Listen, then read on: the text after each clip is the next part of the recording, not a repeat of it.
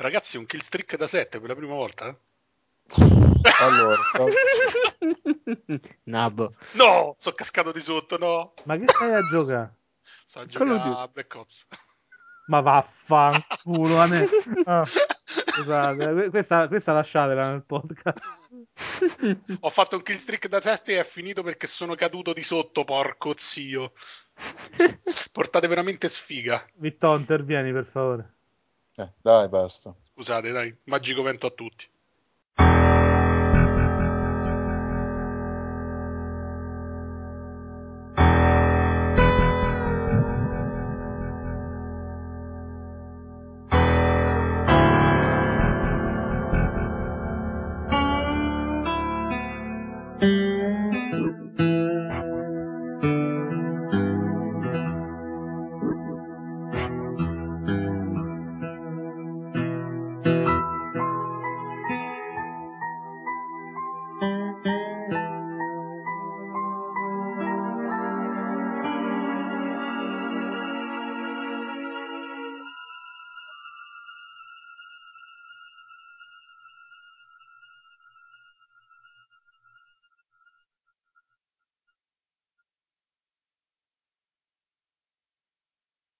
Salve a tutti, benvenuti alla puntata 307 di Ars Ludicast, il podcast di cultura videoludica che è sempre in ritardo cronico, ma ormai non se ne accorge nessuno. Abbiamo Simone perché? Tagliaferri, Opona! Anche perché non ci segue nessuno. Esatto, e giustamente. E giustamente, insomma. E poi dicono che la gente non capisce un cazzo. eh? Comunque, buonasera. Matteo Anelli, l'Anelli. Ciao, regà. Il prossimo stronzo che mi manda un magico vento su Steam muore, eh? Io vi avverto. Ribadisco che la colpa è solo tua. E soprattutto ben ti sta. Dopodiché il Monopoli è assente perché ha impegni gravosi lo, lo tengono lontano, ma non preoccupatevi che lascerà il segno anche stavolta, alla fine. Dopodiché c'è, chiamano ospite sempre fra i piedi. Rude. Buonasera a tutti. Il, Buonasera il a nostro, te. Eh. il nostro amato Mister Ud- Comunque vi prometto una cosa. Dato che andrò al concerto dei Smashing Pumpkins con Matteo, Billy Corgan dal parco urlerà Magico vento! Ah, siete già d'accordo, ho capito. Vabbè, comunque adesso Rude è qua, io non so veramente quante battute razziste devo dire ancora perché si levi dalle palle. Maledizione. Io sono quello che va a vedersi Taken 2 e, e dice allegramente: Vado a vedermi un film in cui Liam Neeson ammazza albanesi per 90 minuti. Quindi staremmo parecchio, cioè eh, avrei parecchi problemi. Ah, Sarà ma- lunga la ah. cosa. E io non so come funziona, se, un- se insulta un po' i serbi, funziona? No, non lo so, non so cosa Eh, funziona. Non si capisce niente da quelle parti lì. Eh. Vabbè. Salve amici serbi. Salve, e anche i croati. Vabbè, poi ci sono anch'io, Vittorio Bonzi Lambo, che come vedete è sempre il solito grezzone, veramente il mio eloquio migliorerebbe se mi esprimessi dal culo. Bene, È un po' è vero, eh. eh, un po' sì. Insomma, eh, uno dei nostri punti di forza, di minore debolezza per qualche misteriosa ragione, è sempre stato il passione passato. Non l'abbiamo fatti fino adesso, lo facciamo stavolta. Eh, ma poi ci saranno altre sezioni, non preoccupatevi. Comunque, adesso tocca appunto al passione passato. Iniziamo con Opona che ci parla di un di uno strano esempio di gioco italiano che riuscì a ritagliarsi un certo prestigio a suoi tempi. Si tratta di un picchiaduro, Pray for That. Prego. Allora, Pray for Death era un picchiaduro del 1996 uscito sulla scia eh, di One Must Fall, che era un altro picchiaduro di quegli anni eh, che in pochi ricorderanno. One Must Fall aveva dei robot digitalizzati che si picchiavano su scenari eh, fantascientifici, eh, mentre for Death aveva come personaggi un pantheon di divinità che si è dato di santa ragione, tra cui il mitico Cthulhu. An- Cthulhu, Grandissimo poeta romano, famoso, fa- famoso membro di- del- della compagine del fascio etrusco, diciamo. Eh, il fascio etrusco, il fascio etrusco. Voi Vedi. immaginate i golem che si picchiano con Cthulhu e ci avete presente il gioco Cthulhu, Cthulhu. Ah, ehm, Sì, c'era Cthulhu, c'era Bruce Lee, c'era la morte, il boss finale, Ale- c'era Nubi. Eh, mi fai gli spoiler, cazzo. Eh, eh. C'era Nubi, cazzo. credo che attualmente il gioco sia introvabile, tranne su... No, all'epoca- però all'epoca sì, già c'era. Già c'era Berlusconi. Cioè, paradossalmente, Pray for Death è introvabile, all'epoca già c'era Berlusconi. Quindi Eh. questo mi dovrebbe Raga- far... bambini, ragazzi, pensateci, chi va a votare la prima volta in vita sua, stia attento. Cioè, all'epo- all'epoca giocavo col mio primo PC e però Berlusconi già c'era. Questa è indicativa come cosa, dai. Comunque, no, come picchiatura in sé non c'era niente di particolare, insomma. non- eh, I scenari erano digitalizzati, di adesso fanno abbastanza ridere perché comunque sia è un tipo di grafica che è invecchiata veramente male, a differenza magari di una grafica in pixel art come quella di Street Fighter 2. Eh, però faceva colpo, soprattutto se chi come me veniva dal mondo Amiga, dove il top del genere era all'epoca il mitico Body Blues, Eh, bella squacquera. eh. che è tutto dire. In realtà eh, gli sviluppatori di Light Shock mi sembra che erano gli stessi che avevano fatto il più bel picchiatura Amiga, che era Fighting, Fighting Fantasy, Fighting, Fighting. Spirit, sì, Fighting sul, Spirit, su modello bravo. SNK ed erano proprio loro, sì. Ok. E a, me all'epoca anche Pray for Death fece letteralmente impazzire, cioè ci giocai penso per mesi insieme agli amici, anche se visto adesso è un gioco di uno squili- squilibrato in modo indecente, cioè c'erano dei personaggi che con una mossa sola riuscivano a vincere tutti gli incontri, perché comunque sia c'era un sistema di collisioni molto eh, chiamiamolo approssimativo, comunque abbastanza impreciso, dovuto anche allo stile grafico scelto, eh, che non ha mai reso granché bene, eh, vedasi Mortal Kombat. Infatti le collisioni non funzionavano. eh. Infatti anche in Mortal Kombat le collisioni non funzionavano. Sì, sì, se azzeccavi la distanza Eh. giusta facevi la raffica di pugni alti e vincevi. E... cioè, c'erano le super mosse, c'erano queste divinità. E rivista adesso fa un po' schifo. Rivista adesso va schifo bello. Però, no, vabbè, è, puh, è quella classica cosa, è quel classico gioco che all'epoca c'aveva un suo senso, poi l'evoluzione, diciamo, lo ha condannato un po' all'oblio perché eh, non c'aveva. Poi calcolate che prima non è che si parlava tra, tra giocatori dei giocatori pro, tra quelli che studiavano tutte le mosse, c'erano solo le riviste e sulle riviste passava poco un discorso professionale per i picchiature, era più una cosa appannaggio di ambienti molto ristretti. Adesso è rimasta una cosa appannaggio di molti ristretti, sempre gente molto ristretta, cioè di un numero di gente molto ristretta, però si parla anche magari di quelli che riescono a fare 176 combo di seguito e un po' li si ammira. E, quindi eh, se lo trovate caricatelo da qualche parte, tanto non credo che ci abbia più possibilità di uscire in edizione commerciale neanche su un GOG perché non c'è una qualità adatta per, uh, per un discorso neanche di retro gaming. Voi direte: Ma che cazzo ce lo consigli a fare?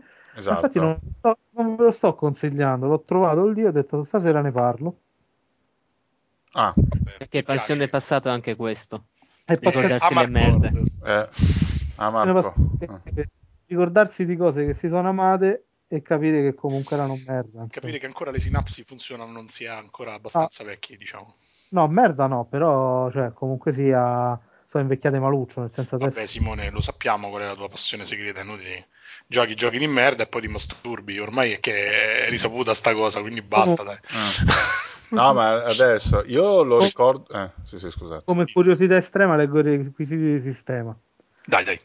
Che, per molti, che all'epoca erano altissimi, eh, quindi fate sì, sì, sì, io mi ricordo che leggevo la recensione proprio entusiastica su TGM, no? che era un moto, in un moto patriottistico diceva che era il picchiaduro strafigo, ma i requisiti di sistema mi fregavano e io rosicavo. Poi l'hai visto e hai detto meno male che, meno... meno male che ho rosicato. cioè, ma, ma, comunque all'epoca, anche perché su PC non è che se ne trovassero no, tantissimi. Non c'era, non c'era proprio niente. Eh, lo stesso discorso de- dell'amica, cioè Bloody Blows era bello perché comunque sia c'era solo Bloody Blows e poco altro. Poi quando comunque sia si è aperto tutto il discorso dell'emulazione, quando uno faceva i confronti con i coin up, eh, era ovvio che Body Blows davanti già a uno Street Fighter 2, ma anche a uno Street Fighter 1, eh, pagava pegno in modo indis- indiscutibile. Comunque vediamo questi splendidi prerequisiti di sistema. Sì. System Requirements. Raccomandato Pentium 90. Parliamo di un Minchia. Pentium. Io all'epoca avevo un Cyrix 133. Io avevo il 486 di X2. Quindi si comprava pure dei CPU di merda, cioè era proprio Bravo. una cosa No. Cyrix, Santa. Maria. Ero, pas- ero passato dall'Amiga al PC e t'hanno inculato perché e mi è- affida- mi affidai al tecnico. Eh. Eh? Allora, la mia configurazione del computer era questa, quella che chiesi. Vorrei un processore, all'epoca c'era tipo quello più potente, era 220 MHz. Vorrei un processore a 166 MHz con una scheda grafica 3D. All'epoca era appena uscita la Monster, la Sì, prima della 3DFX, la Diamond Monster 3D, che era la prima scheda che montava 3DFX. Vado a riprendere questo computer tutto contento. Mi ci trovo dentro un Cyrix che era a 166, però mi sembra che effettivamente come clock No, no, no, c'aveva- era quasi la metà, cioè quindi Sì, sì, il clock dichiarato era 166, però quello effettivo era tipo 90, qualcosa del genere. Era un processore di merda e dava un mare dei problemi con i giochi. Quindi voi immaginate che io ci giocavo, quindi ero felicissimo di questa cosa. E poi la scheda 3D, quell'incompetente, mi ci aveva montato una Matrox. che era- Ah, la cosa, sì, mi ricordo. La Matrox Mirage, Mystic. O la Mystique, che c'è? La Mystique. No, no, no, aspettate, no, la, la Matrox Mystic, quella me la sono comprata dopo io. La Matrox Era- Millennium. che era comunque 3D. Mi aveva montato una ADI, un ATI, che all'epoca le ATI non erano 3D. No, erano schifose, sì, è vero. Solo che lui, non sapendo che significava 3D, mi aveva montato una scheda che serviva soprattutto per il, che era specializzata per il montaggio video. Insomma, Ah, insomma, un gran tecnico. riassumendo, mi ha fatto spendere 500.000 lire dell'epoca per una scheda grafica che 3D non aveva neanche, eh, neanche in cartolina. aveva. E se mettevo una schifosa S3 forse era meglio. Vabbè, Eh che Ti. Però- lasciarlo al negozio, no? Eh, ho capito troppo tardi, poi mi sono Ah, comprato. Vabbè, sono comprato- comunque erano tempi tristi quelli, eh. Che dovevi Infatti. essere tu l'ingegnere per sapere che PC avere. Beh, anche adesso se chiedevano dei MediaWorld, più o meno. Sì, lo capisci un cazzo, ma ti vende quelli preassemblati che oramai più o meno eh, vanno per fascia di prezzo praticamente. Continuiamo con i requisiti di sistema. Sì, Il requisito minimo era un 486 di X266. Eh, il minimo, avevo il minimo. eh. Io ci ho campato una vita con, con DX266. eh. Pensate che bastavano 8 MB di RAM per farlo girare. Ne avevo 4, maledizione, che rosic. Adesso ti chiedono 4 GB minimo, insomma. Erano di 8 MB. E adesso li scaricate con 5 minuti, basta che scaricate in porno, già avete 8 MB occupati sul computer. E poi un CD-ROM drive a velocità doppia, X2. Vabbè, eh. Non avevo il lettore CD-ROM. supporta, quindi erano requisiti supplementari, non necessari, la Sound Blaster e è compatibile al 100% con il eh, joypad Gravis a 4 pulsanti, Ah, sì, Ah, Gravis, Gravis, eh. grandissimo. Che probabilmente non dirà niente ai giocatori più recenti, ma quelli più antichi ricorderanno che su PC diciamo i joypad Gravis erano un po' uno standard Sì, Se volevi giocare col joypad, sì. Ehm, quei pochi, per quei pochi giochi che supportavano il joypad E non che ce l'avevo. mai- eh. Eh, mi sembra, sì, no, no, no, mi sembra. I joypad avevano pure un attacco particolare dedicato, no? Sì, sì, avevano Mm, sì, la porta game Eh, che eh, stava integrata nella Sound Blaster all'epoca. Bravo. Ai tempi, i c'avevi- bambi- ai tempi i bambini c'erano le porte com che erano tutte una diversa dall'altra. Eh? Quella larga e quella stretta che erano uguali però erano diverse perché non si sa mai. Eh? Era, era, era- era un casino solo attaccare i cavetti dietro, tutte USB. C'erano macchi i colori, non c'erano. Erano tutti grigio. Beh, dai, basta che sta- mi sembravo i vecchietti al bar. Ah, Ah. che Tempi. Che tempi, che tempi. Che momenti fantastici che stiamo raccontando. Siete Eh, sì. felici? Io non ce l'avevo il joypad Gravis. Io sì. Non riuscivo ad Perché- accumulare abbastanza paghette, avevo ste cazzo di mani bucate di merda. Madonna, mi pare che io l'avevo pagato 40.000 lire, una cosa del genere, costava Sì, sì. soldi. Che poi copia, era una copia spudorata del joypad Nintendo. così. Sì, sì. Ma infatti me lo comprai tardi quando per giocare con gli emulatori. Ah. No, io avevo il joystick Sì, a due tasti, indispensabile per giocare bene a TIE Fighter. Ah sì, c'avevo pure io, io c'avevo il CH... Mm. mi ricordo come si chiamava. E lì, vabbè, per TIE. Fighter si fa qualunque sacrificio, però... Ah, così. Infatti io quel joystick analogico me lo sono comprato subito, il Gravis dopo, molti Ah. anni dopo. no. E vabbè, Vabbè, insomma, sono, sono un po' più amareggiato di prima, un po', ricordando queste cose. E pensate ragazzi, una volta i joypad, cioè Mm. i joystick, tipo quello analogico, si rompevano perché il meccanismo si consumava. È vero. Adesso non fammi No, capire contatti. tempo, eh? Adesso si rompe la plastica, di solito prima. Eh? Dovevi aspettare che si rompesse il meccanismo. Mamma, ma mi sta venendo il magone. Basta, basta così per pietà. Passiamo ad altro. Allora, eh, in quest'epoca ci sono tanti remake di giochi illustri. L'Anelli ci parla appunto del capostipite che è ispirato a un remake recente. Il remake è XCOM. L'originale, come cazzo si chiama, ce lo spiega lui perché non mi c'era capezzo. La, la gente si stava già toccando pensando a Devil, Devil May Cry. No, io i giochi da broci non li tratto. Come hai detto, i giochi da... Da negri omosessuali, scusa. No, da froci. Dai, su. Devil May Cry è proprio il gioco da donna per definizione. È un po' come Django, è come il film de- della- Ce lo vai a vedere, ci stanno tutti i culi di uomini nudi e pose plastiche di figoni negri, insomma. Eh, poi c'è Leonardo DiCaprio che è proprio un'icona da quelle parti. Eh. Eh. Cioè, Però, noi, ma- noi abbiamo la sezione fissa passione, eh, sì, passione razzismo qui. Eh. Che razzismo, saranno mica una razza. Da quando io e Vittorio abbiamo scoperto il fascio etrusco non abbiamo più limiti. No, questa la spiego rapidamente, poi passiamo al gioco. Io sono stato a Roma questo capodanno perché sono stato dall'Anelli. Ok. E per lui è stato terribile, molto più che per me. Vabbè. Insomma, c'era questo manifesto in cui c'era il raduno e c'era tre, scritto romano, anche io di prima chito avevo letto terze, non capivo, tre anni di fascio etrusco.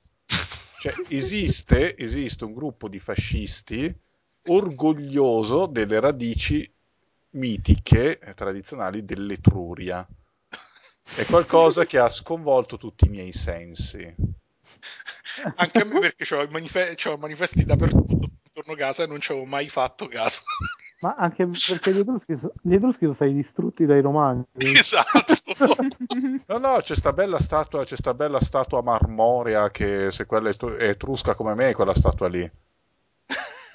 Eh, C'è uno stile ellenistico che proprio non c'entra una sega, il fascio etrusco. Vabbè, la- l'estrazione culturale No, purtroppo no, io proprio scendo dal- dalla scattante automobile dell'Anelli, terzo anni di fascio etrusco. I- in A. Eh, sono folgorato, era rimasto bloccato di fronte a quel manifesto, non capivo che cazzo. Ci ha messo un po' a elaborarlo. Il fascio etrusco, ma ditemi voi. Vabbè, insomma, chiusa parentesi, Anelli, parlaci un po' del titolo di questo cazzo di gioco. Che E meno gioco male tempo. eh. Uno che viene a Roma e non va a guardare quel cazzo di Colosseo, ma vede i cartelli del fascio etrusco. no, poi c'è andato a vedere il corso. Eh, infatti. Comunque, co- con sta annotazione state giustificando l'abusivismo dei cartelloni. Ecco. Eh, Non li dovete guardare perché se no li metto. Adesso, se, se si accorgono che c'è stato qualcuno che l'ha guardati, li vanno a sostituire, ne mettono dei nuovi. Capi? Ok. Vabbè, per i quattro anni di fascio etrusco lo faranno pure. eh. Infatti, che non fanno. Va bene, insomma, la prima curiosità di XCOM è che c'ha... Ah, si chiama XCOM? Come cazzo si chiama? Allora, Eh. il titolo originale, quello proprio dato da Microprose, eh, che è uscito dalle fabbriche, è XCOM, Ok, i Enemy Unknown. ok. No, scusate, ho sbagliato, vedete, ma in ca- in No. casino pure. Il titolo originale è XCOM UFO, UFO, UFO Defense. Ok, È il titolo originale. In eh, Europa è diventato UFO Enemy Unknown perché c'era un problema di copyright sulla parola XCOM. Non so se era legato a un gruppo british, una cosa del genere. Mi pare che era con un gruppo musicale comunque che c'era un conflitto di, di marchio. E il problema è che non è che si sono fermati là perché dici, sai, storpiamo i titoli, non è che li storpiamo una volta sola. No, in realtà la versione per la PlayStation è venuto fuori un misto, si chiama X- XCOM Enemy Unknown, quindi c'ha la prima parte che è la composi- il composto americano del nome e la seconda parte che è il composto europeo. Tra parentesi, curiosità, la serie UFO poi è stata rilanciata, non so, francamente non, non sono neanche sicuro se poi c'è qualcuno degli autori originali perché è molto simile a inizio del 2000 e ha fatto una trilogia di giochi che secondo me sotto certi aspetti possono essere anche molto più interessanti dell'ultimo remake fatto e... Ah, sì, sì, quelli di... si chiamano proprio UFO e basta UFO Aft- Aftershock. eh, Aftershock, After Hour, After Burner, After Minchia si chiama Eh, hanno tutti un after dopo Ah, After Eight, buoni. eh. sì sì proprio per sottolineare che in qualche modo sono mm, un seguito spirituale Sono After qualcosa. Ah. ok. però parliamo dell'originale che francamente nonostante l'interfaccia utente che ormai è qualcosa di, di scioccante per gli standard moderni anche se insomma è sempre una spanna avanti a quello che l'epoca ci dava dal punto di vista dell'usabilità nei videogiochi e rimane secondo me un titolo che è ancora abbastanza autonomo, autosufficiente e interessante da giocare nella sua versione originale. Primo perché all'epoca era un po', non dico proprio il pinnacolo del- della realizzazione tecnica, però c'aveva tantissime chicche, stiamo parlando del 1994, quindi un periodo dove si, si iniziava a firmare il 3D, ma era proprio, stavamo proprio agli albori e eh, questo gioco rendeva al massimo la piattaforma PC per quello per cui è sempre stata molto nota all'epoca, ovvero per i giochi strategici, i giochi di ruolo. Microsoft all'epoca era una delle aziende più, più interessanti dal punto di vista del videogioco con un po' di componente cerebrale e, penso che insieme a SSI e a pochi altri era l'azienda che probabilmente aveva in mano il monopolio dei simulatori e dei, in particolar modo dei giochi tattico e strategici. E, e UFO rappresenta un po' la sintesi di tutto quello che all'epoca eh, i ragazzi, diciamo, adolescenti sognavano, perché quello era un periodo in cui c'era X-Fights in televisione, era un periodo in cui si parlava tanto di UFO di ufologia in generale, e poter gestire una squadra internazionale che si occupa di difendere la Terra dall'invasione aliena era qualcosa che e la gente insomma si sognava di notte. Tra parentesi, non è neanche un gioco del tutto originale perché poi è un po' il seguito di- della serie Laser Squad che, che aveva radici sui personal computer a 8 bit. Quindi, insomma, è un gioco che viene da lontano e che in realtà è stato rimaneggiato anche poco per essere trasposto su PC. La cosa più bella del gioco, che vabbè, penso che col fatto che è uscito il titolo nuovo lo sanno un po' tutti come funziona, sostanzialmente è, è diviso in due parti. C'è una parte manageriale in cui si gestisce questa organizzazione che si occupa di intercettare gli UFO e di evitare che gli alieni conquistino la Terra, dal punto di vista della gestione del personale, della gestione delle basi, il che vuol dire proprio costruire la base dal punto di vista della ricerca e sviluppo, perché man mano che si uccidono alieni e si abbattono UFO, um, si qualche modo recuperano eh, le risorse che vengono, che vengono lasciate indietro dagli alieni e si fa un reverse engineering che, che produce nuove armi e nuovi equipaggiamenti per i soldati umani. E dall'altro lato c'è invece la sezione forse più interessante per chi ama gli RPG turni, che è quella del combattimento vero e proprio in cui si manda una squadra su uno scenario che può essere, eh, che era- erano i più vari, cioè c'erano alieni che provavano a conquistare una capitale, piuttosto che eh, l'UFO che cadeva perché era stato intercettato da uno dei nostri caccia, piuttosto che se intercettavano gli alieni che stavano facendo una missione per fatti loro e si andava là a cercare di mettere i bastoni tra le ruote. Anelli, Sì, ogni volta che fai un elenco di cose unite Eh? da piuttosto che, pure abbrividisci. un glossatore muore. Cos'è un glossatore? Parliamo di cose serie. È una razza segreta di XCOM? Esatto. Va bene, non lo faccio più, scusate. Mi vado a nascondere. E... e niente, la parte più iconica del gioco, secondo me, me lo ricordo ancora adesso, cioè non c'è giorno in cui non ci penso, era la musichetta quasi ipnotica che c'era quando tu vedevi il globo della Terra che girava, c'era quella musica fighissima, e, e l'effetto che c'era ogni volta che cliccavi su un tasto che faceva un effetto un po' alla Star Trek, eh, che era veramente qualcosa di spettacolare, c'erano tutte animazioni che si aprivano queste finestre, che per l'epoca era la fantascienza, perché era l'anno prima dell'uscita di Windows 95 Windows 95 non era bello, figuriamoci come era Windows prima.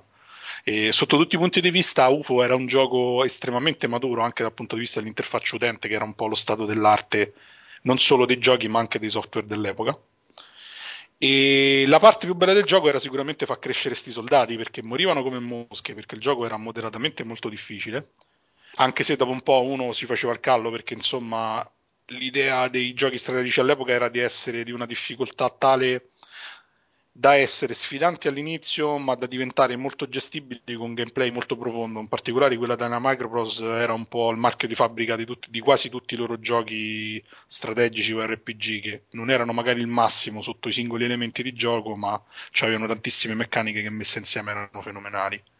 E dal punto di vista dello scontro tattico, XCOM aveva un'interfaccia molto complessa Po- c'era una microgestione del singolo soldato che faceva impressione. Dal cambiare munizioni ogni arma aveva decine no decine no aveva qua, tre o quattro tipi diversi di munizioni.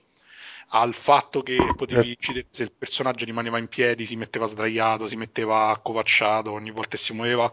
Il fatto che per eh, in qualche modo per evitare per evitare di essere preso di sorpresa dovevi girare il soldato che ne so verso una porta da cui poteva entrare e uscire il nemico c'erano tutte queste piccole chicche. Per esempio sparare alla cieca che è una cosa che su nuovo XCOM non c'è che era, diventava quel pane quotidiano delle tattiche avanzate. Sparare alla cieca per far rumore per attirare gli alieni piuttosto che per sparare dove più o meno sapevi che c'era l'alieno ma non riuscivi a vederlo ancora. Però lo sentivi da, dagli effetti sonori. L'altro aspetto molto bello del gioco era quello che si dovevano catturare questi alieni vivi perché ci dovevano dare informazioni per scoprire dove stava la base madre de, de, de, delle forze di invasioni e la cosa bella era che all'inizio del gioco l'unica arma in grado di farlo era lo, il bastone, quello che si usa per stordire le mucche al macello. E praticamente bisognava rincorrere questi alieni con uh, la paranoia di venire uccisi perché inizialmente i soldati sono molto fragili, non hanno armature, hanno armi poco potenti, mentre gli alieni riescono a ucciderli praticamente con, una, con un singolo attacco.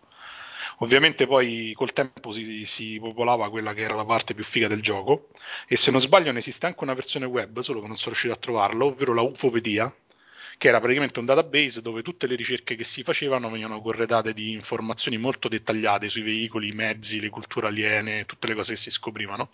E alla fine c'era una specie di database sconfinato perché le, le ricerche erano, molto, erano tantissime e se uno giocava il gioco semplicemente per finirlo, alla fine potevi finirlo quando avevi scoperto circa il 70% di tutto quello che serviva, perché era veramente molto vasto.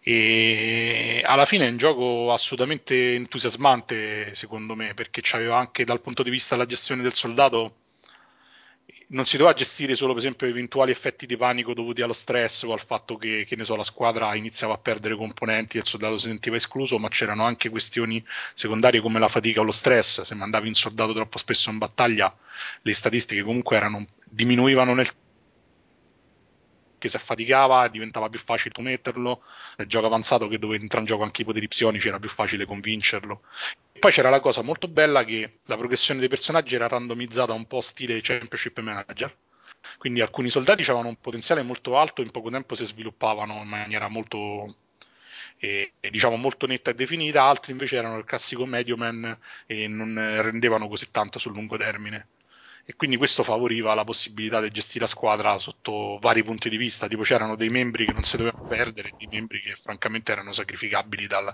dal primo giorno di gioco. Niente, è veramente qualcosa di stupendo. C'è stato un seguito che secondo me è molto inferiore perché si tratta dello stesso gioco con un'ambientazione subacquea. Subacqua? subacquei su Subacqui. che non ho mai capito perché perché bastava fare XCOM lo stesso gioco, però con tutte e due le ambientazioni sarebbe stato fighissimo. Invece hanno scelto di chiamarlo Terror from the Deep e di far stare gli alieni solo sott'acqua, che era una cosa veramente insopportabile da un po'. perché sembrava un mod amatoriale del primo, perché poi non c'era, c'era poca differenza. Però dai, era parecchio più difficile pure. De... Eh, perché sì, eh. è anche vero che il 90% de- delle nuove razze aliene erano le skin di quelle vecchie con gli stessi poteri solo subacquei. subacquei subacquei su Microprose. E poi vabbè, bisognava usare le fiocine perché ovviamente i laser non si potevano esatto. usare. Eh. Cioè, è un po' tristino come gioco, come seguito. Comunque. No, poi avevano ste robe da palombaro, sembravano dei. Sì, sì, è vero, c'erano le tute spaziali che erano abbastanza brutte, le armature potenziate. Comunque quanto era figo, regà, cioè era proprio figo. È uno dei giochi che penso mi ricorderò per tutta la vita. È una cosa, eh, a parte perché ci avrò giocato, penso, tre anni di fila, stavo sempre sul computer, eh, ci facevo almeno una partita a settimana. Poi è bellissimo perché, essendo un gioco a turni, con gli amici eh, era facilissimo giocarci perché ti mettevi là, ognuno si prendeva il soldatino suo e si facevano le missioni, dove ognuno rappresentava se stesso. Era qualcosa di veramente spettacolare. Poi, Salvate il soldato Anelli. L'altra cosa che mi piaceva tantissimo era che c'era un po' di modi per sparare, per esempio. C'era il, il colpo, quello più preciso, quello meno preciso, quella ripetizione. C'erano tante piccole chicche che ti rendevano il gioco veramente molto vario. Tattiche disperate che funzionavano sempre o alcuno, alcune volte. Bellissimo. E la cosa figa è che l'unica volta che. Non l'unica, la prima volta che l'ho finito era arrivato, eh, l'avevo già iniziato 4-5 volte, era molto difficile, c'era la fase specialmente del middle game che se te la, gio- te la giocavi male all'inizio era impossibile recuperare e praticamente le nazioni della Terra iniziavano a passare agli U- ai nemici o venivano in base. E l'ultima volta che l'ho finito invece ero talmente, ormai avevo talmente chiaro come era tutta la ricerca che sono arrivato che avevo tutte le armi più fighe, tra cui c'era una specie di lanciarazzi con il missile teleguidato c'è una specie di baccellone gigante. E praticamente la prima missione è partita con tutti i miei soldati che avevano que- quei lanciarazzi. La base era divisa in varie stanze. Praticamente ho lanciato un missile in ogni stanza e ho finito il gioco al primo turno. Bellissimo, quello è stato proprio uno degli du- momenti più belli. E qual era la... Keep calm, keep calm e usa lanciarazzi. esatto. Sì, perché poi il bello è che tutti gli ambienti erano di- distruttibili, perché comunque il gioco era fatto isometrico con delle tile e era molto semplice distruggere gli ambienti, a differenza adesso del 3D dove ogni elemento ha bisogno della sua controparte, diciamo, altrettanto dettagliata distrutta. E qui con dei degli artifici grafici praticamente si toglievano le tile rotte e ci venivano sovrapposti delle texture che facevano sembrare cose distrutte era fighissimo perché anche quando si facevano le missioni in città potevi scavare da una parte all'altra bucando tutte le pareti per arrivare dove volevi arrivare nemmeno nel tempo possibile. Ragazzi, che dire, non sparate dei missili nel vostro cesso. Esatto. Anche se a volte può servire. insomma. E ricordiamo Eh, la cosa migliore di tutto il gioco, cioè il fatto che le bombe esplodevano e facevano i botti a forma di teschio. Ah sì, bellissimo, è vero. Chissà poi perché. E poi un sacco di fumo, cioè erano tre missioni dove devi passare in mezzo al fumo che stavi a sparare per ore e non colpivi mai nessuno. Eh. Poi c'erano quelle in cui dovevi salvare gli, gli ostaggi perché attaccavano una cittadina e sti stronzi morivano. Eh, quello è veramente quello, sì, è una delle poche cose sfidanti che hanno riportato anche sul nuovo gioco, anche se sono rimasto un po' deluso perché il vecchio era totalmente randomizzato.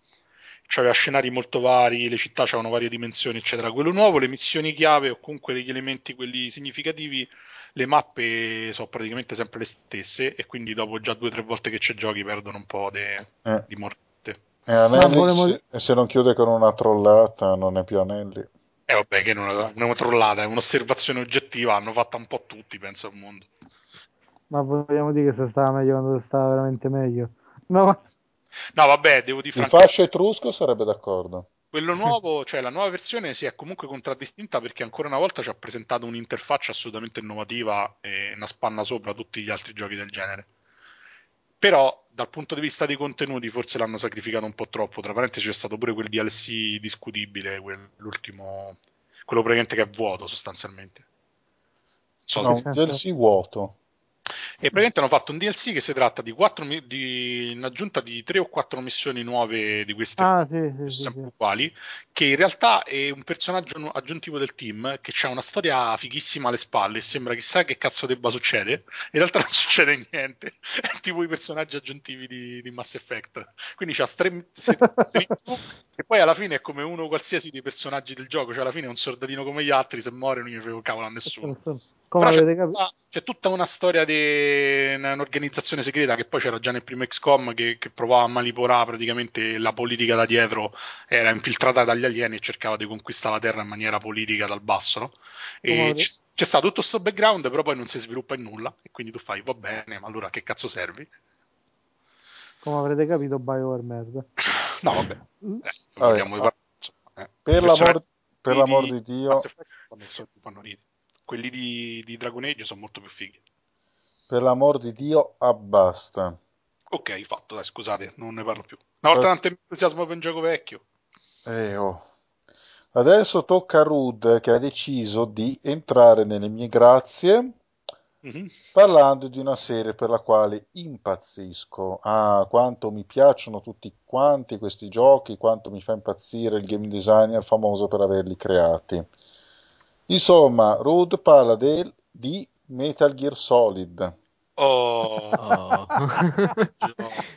Ovviamente. È veramente un bel gioco il primo, eh, quindi- Sì. No, eh, infatti, ma io- infatti ho preso proprio il primo perché secondo me, eh, a parte il fatto che i, i successivi sono praticamente riedizioni del primo, proprio nella struttura, nei, to- nei, top, nei topoi e in, praticamente in quasi Nei- tutto. Nei topoi.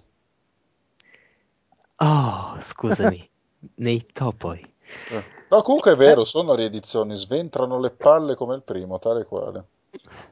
Però No, eh, c'era da, di- c'era da dire che il primo si intrometteva, tra virgolette, nel, nello sce- ehm, nell'ambiente dei, vide- appunto nel- dei videogiochi in una maniera totalmente, quasi totalmente originale, nel senso che eh, a quel punto proponeva, tentava di proporre una, un'ambientazione che era non era, non era, ver- cioè non era realistica, ma era verosimile, nel senso che era, era costantemente costruita per, eh, per fornire una certa familiarità. Quindi ehm, aveva creato questa ambientazione fantapolitica in cui le due superpotenze stavano per. eh, Avevano trovato un accordo e stavano comunque per ehm, smantellare gli armamenti, quindi comunque ri- ripercorreva tutta- eh, tutte quelle storie tipo Tom Clancy che vedevano eh, russi contro americani e mm, mo ci scappa la bomba e, e poi c'era la, eh, la distruzione garan- eh, reciproca garantita. Comunque, eh, tornando a parlare di Metal Gear, era, era, non era proprio, viene considerato un gioco stealth, ma in realtà di stealth aveva poco, nel senso alcuni eh, potrebbero dire che il- lo stealth di Metal Gear si fermava al primo livello, poi eh, il gioco continuava su parametri un po' più action, un po' più anche eh, più liberi, nel senso che comunque la mappa era completamente esplorabile e e c'era qual- quasi qualche, eh, qualche elemento un po' anche quasi al- alla Metroid, nel senso che eh, bisognava tro- trovare degli armamenti, c'erano anche delle cose aggiuntive, tipo il silenziatore per le armi e così via. Comunque, Vabbè, il- mo non confondiamo a merda con la cioccolata, però come si No, diceva. no, era- erano proprio erano piccolezze, però comunque l'idea è che a parte il primo livello che aveva tutta la costruzione stealth dei quella che è, è moderna, nel senso che aveva passaggi multipli, eh, potersi nascondere da, da tante parti, il resto del gioco è un- perde questa perde questa impronta un pochino stealth e va un pochino su co- non dico proprio action però um, con i boss fight e co- con altre con altre sezioni tipo quelle sezioni in cui si va per la torre per esempio in cui che, eh, si venivano costantemente eh, inseguiti dagli- dai nemici o comunque erano, erano sezioni un po' più action. La particolarità per cui io ho sempre amato quel gioco però quello che ama anche Vittorio Bonzi, cioè la storia, che Ah, era sì, la sì, trama, sì, era la cinematografica eh, che precedentemente non- mh, pochi erano riusciti comunque co- a- con quel livello di dettaglio a riproporre. Eh, il problema non era, sol- cioè, mh, la- non era soltanto la trama, secondo me, il punto forte eh, come nella presentazione, però era anche il fatto che c'era questa ambiguità di fondo in cui i Kojima, eh, nonostante tutto, comunque eh, riconosceva il videogiocatore, nel senso che eh, era costantemente eh, gli ricordava costantemente che stava giocando ad un gioco. Per esempio, il fatto che per salvare bisognava utilizzare una feature del codec, cioè chiamare un altro personaggio per salvare il gioco. Uh, oppure, per esempio, quando nei tutorial lui diceva per, per compiere questa azione, un personaggio cioè, eh, dichiarava per compiere questa azione premi il pulsante select che allora cioè, che comunque non si era visto nel senso in generale si tendeva a, in questi tipi di narrazione anche, anche, più tardi si tende sempre a nascondere più o meno questa, questa autoconsapevolezza ecco. Sì che poi c'era non mi ricordo che cavolo di non mi ricordo se era proprio per salvare o comunque una funzione basilare del gioco, c'era una frequenza della radio che stava scritta sul manuale, quindi veniva usato anche come sistema, diciamo, d'antipirateria. E la dovevi sapere per forza perché sennò a un certo punto non potevi contattare non mi ricordo chi e non potevi andare avanti nel gioco. Sì, era, nel manuale c'era uno, uno, dei personaggi, mi pare che era Grey Fox, non mi eh, ricordo. Eh, sì. Uh, che era il ninja, che poi per la serie è lo stesso gioco ripetuto più volte. Uh, con Metal Gear Solid Kojima un po' si è, cioè, si è, si è sal- si è salvato il culo perché la serie Metal Gear in occidente era praticamente quasi del tutto sconosciuta la, il, prim- il, Metal Gear e Metal Gear 2 erano usciti per MSX mm. eh, ed erano uh, proprio in, iso- in visuale isometrica che poi alla fine eh, ritorna, nel senso che uno dei problemi gio- di Metal Gear era proprio il gameplay, nel senso che era davvero povero, nel senso alla fine della fiera, tolto, tolto lo stupore iniziale il level design eh, lasciava parecchio un pochino, un po' a desiderare, nel senso che aveva delle sezioni prese di peso visua- dal, dal gio- dai giochi isometrici e mm. si vedeva che col, col, sistema di puntamento bidimensionale non funzionavano, come appunto quella, la sezione della torre, che mm. eh, era, era, praticamente una palla al piede. Però comunque l'idea di creare questo, questa avventura, questi toni eh, e poi anche riempirla comunque con, non dico significato, ma eh, qualche almeno dei, uh, dei temi più abbastanza maturi, nel senso che uh, i, i, continui rimandi alla guerra fredda, il, la, l'autoconsapevolezza delle azioni del giocatore, praticamente uh, questo un, piccolo, un personaggio verso la fine uh, dirà a Solid Snake comunque perché tu continui a seguire gli ordini che ti vengono dati da poi anche da persone che magari ti hanno tradito, uh, che è un po' lo stesso, lo stesso tema dell'azione del, videogio- del, del giocatore che, vengono, che è stato riproposto da Bioshock, da Portal da, e ultimamente da Spec Ops The Line. Mm. Quindi praticamente nonostante il gameplay, nonostante comunque il fatto che si ricorra troppo spesso ad una presentazione cinematografica per nascondere altre pecche, comunque penso che è una pietra miliare perché ha, ha dato un'idea di che cosa potevano essere i videogiochi. Anche uh, un'idea che comunque è, anche oggi viene ripresa appunto con Spec Ops The Line. Uh, però non è un stealth questo uh, ricordo, cioè comunque per lo stealth bisogna aspettare, cioè non è quel concetto di stealth di come Teeth, Thief eh, oppure Splinter Cell che poi arriverà dopo e arriverà fino a ciplicamente.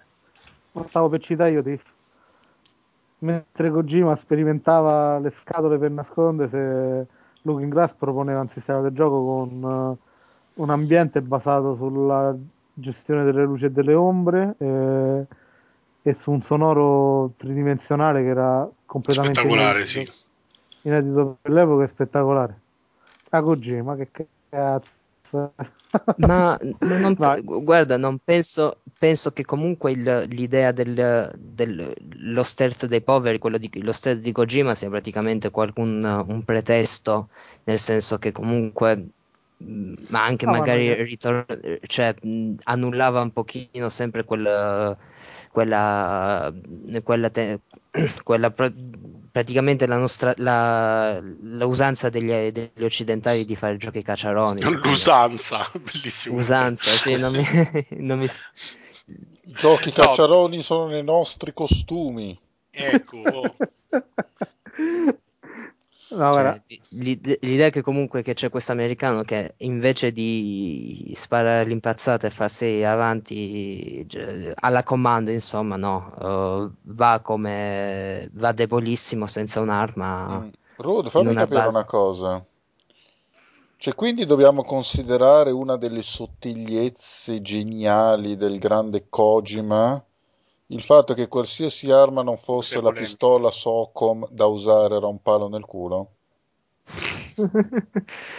Quelle Sì. cazzo di granate di merda. Quanto facevano incazzare? Ma a me sinceramente fucile d'assalto, com- come si usa? Me lo dite adesso come si usa quella roba? Cioè, è un che po' cosa, cazzo, cioè, che tu cosa là, sventagli, più o meno alla fine colpisci qualcuno. No, che cosa mi è sfuggito? Che non sei buono. E vabbè, giocherò con la vecchia di merda, questo è chiaro, ma perché posso tirare tira le granate dritte in un solo modo a una distanza fissa? No- no- non le puoi usare. No, è da quel punto E di vista era vabbè, sì. picchiata. Infatti c'era lo scontro A me faceva incazzare in un modo quel gioco lì. Gli altri mi hanno semplicemente rotto. Quello mi ha, fa- mi ha rotto e mi ha fatto incazzare. È bello che, è bello che hai perseverato, quindi se- ti sei arrivati No, so- successivi. sono arrivato a quel ciccione coglione che sbuca dal carro armato, quindi abbastanza presto. Ti devi tirare. Ah, nel primo, no, pensavo in- nel secondo, quello con i rollerblade. Eh, figuriamo quello, figuriamoci. No, no, lì tra le braccia di Morfeo da mo'. No, s- come cazzo si chiama? Vulcan Raven. Li devi tirare, Raven. gli devi tirare le granate nel, nel buco del carro. Nel buco del cazzo. Sì, Sì, l'ho detto apposta. Ma, ma infatti anche là, cioè, Ma, ma una cosa, Una cosa che va, vanno in un solo modo ste granate. Ma che schifo. è un- sono sempre i soliti retaggi in cui da, da Metal Gear appunto che era più- appunto isometrico bidimensionale là era più facile perché magari avevi la distanza di 4 quadrati e sapevi che Allora. la granata andava 4 quadrati più in là Allora, quello, Però sfila- lo quello stratagemma- scusa- scusate, quello sfilatino con gli occhiali continuano a dire che è un grande genio. Mm? Perché già i controlli mi devono fare incazzare? Non è un genio del game design? O sono No. io che capisco no come- no no eh. È un grande, è Cioè, un grande come l'arte moderna, che cazzo è? No, è un grande genio perché a un certo punto ha ribaltato i controlli. Eh. eh, per... Sti Mantis. per Oh, invece a me quella, quella parte era figata perché all'epoca, No, cioè, no. Eh, se, se- se lo compravi, cioè all'epoca il non c'era internet, quindi eh, io ho amici che all'epoca erano, avevano la PS1 perché se la potevano permettere, perché poi se non sbaglio erano i primi anni della PlayStation 1, quindi e aspettarono, cioè se bloccarono tutti là e aspettarono probabilmente il mese dopo che si venne a sapere sulle riviste che cazzo dovevi fare, perché se no... Sì, la trovatona di Psicomantis che prevede le Eh, però- mosse. Eh, ok. Quella è No. stata una trovata a tratti geniale, diciamocelo. ah, c'aveva, guarda, mo a parte di scherzi, Metagame, ragazzi, metagame, cazzo. c'aveva ste Sì, trovate che metà erano, gioco, l'altra metà ti rompe il cazzo, già lo dissi. c'aveva ste trovate che erano comunque sia un modo per farti sta fuori dal gioco, per dirti che comunque sia guarda, stai giocando a un videogioco e vattene a fare. Io ho Sì, sempre trovato, ma, ma ho ci sempre- sto volentieri fuori. Forse, ho sempre ade- forse trovato- adesso ho capito Kojima. Tipo stare fuori dal gioco che è meglio. io ho Ho sempre trovato le storie, eh. le storie dei Metal Gear Solid di una retorica insopportabile. Infatti. No, assolutamente. Da, da quel punto di vista, eh, mh, as- lasciamo stare poi i monologhi, quelli fatti dai dal cattivo, che sono qual- qualcosa Eh, di poi allucinante. que- quell'altro Ocelot l'ho crivellato perché stesse zitto, altre ragioni non ne avevo. Chiudi Infatti, quella ri- cazzo di bocca, bam, bam, bam. No, tanto, Eh, tanto era- poi parla quell'altro ciccione che muore. E poi all'epoca calcolate che vedevo tantissimi anime, ta- leggevo tantissimi manga e mi piacevano, però proprio in confronto a, che ne so, un Ghost in the Shell di Mamoru Oshii, a, a Katsushiro Otomo, mi sembrava veramente eh, una cosa giapponese pesantissima, ma non pesantissima perché noiosa, eh. Ha di quelle estremamente retoriche, tipo i fumetti commerciali che trovavi sulle, sulle riviste che ne pubblicavano tanti, cioè Ma in realtà già te bastava un Appleseed per averci più o meno lo stesso Sì, sì, fumetti, sì. cioè i dialoghi infiniti, sempre stesse quattro minchiate poi dicevano. Psico fantapolitica bassa lega. Però, però, però Apple, ah, Appleseed era, era fatto, cioè era, aveva un senso se vai a vedere. Sì, ma guarda, secondo me il primo Metal Gear Solid il suo senso ce l'aveva, era pure una, c'era pure una storia avvincente. E il problema è che dopo Ko- Kojima si è autoeletto dio del mondo e ha iniziato a fare una cazzata dietro l'altra. Poi ragazzi, No, ma infatti dal secondo, cioè in più da- dal secondo in poi si, eh, si è incominciata proprio la spirale discendente. Cioè, hanno ha calcato tantissimo le mani sulla parte Otacon del gioco. Otacon. eh, giusto. Grandissimo. E il coso, il, suo, il tizio Sì, che sì, era sì. uno scienziato, non mi ricordo. Era uno Eh, stronzo come tutti gli altri. E niente, poi quando, quando hanno detto ah, Metal Gear Solid 2, un capolavoro, e No, è uscita fuori la proporzione che tu giochi per il 60% del tempo, no, cioè per il 40% del tempo, il 60% del tempo del gioco sono filmati, lì ho cominciato a capire che c'era qualche cosa che non andava, cioè nel senso che forse molti che stavano col joypad in mano preferivano i filmati a, a giocare, insomma, cosa, Ma- che si, co- cosa che si conferma nell'attuale generazione, eh, perché No, ma se, poi il se bello... vedete i giochi più celebrati sono quelli con Sì. più script, con più filmati e con più spettacolarità a discapito del giocato, insomma. No, la cosa che amo è che, a parte il fatto che ad ogni iterazione, tipo, annulla metà della continuity dei giochi precedenti, che è meraviglioso. sì, A parte questo, tipo la Marvel iter- di oggi, cioè è veramente una cosa ri- imbarazzante da quel punto di vista. ad ogni iterazione, tipo, ti fai il riassunto di metà delle cose che hai visto nei giochi precedenti. Madonna che palle, infatti che è? Metal Gear Solid 2 che c'ha il riepilogo del primo gioco e in più c'è quella specie di libro che ti dovresti leggere tutto se no non capisci un cazzo dell'inizio del gioco.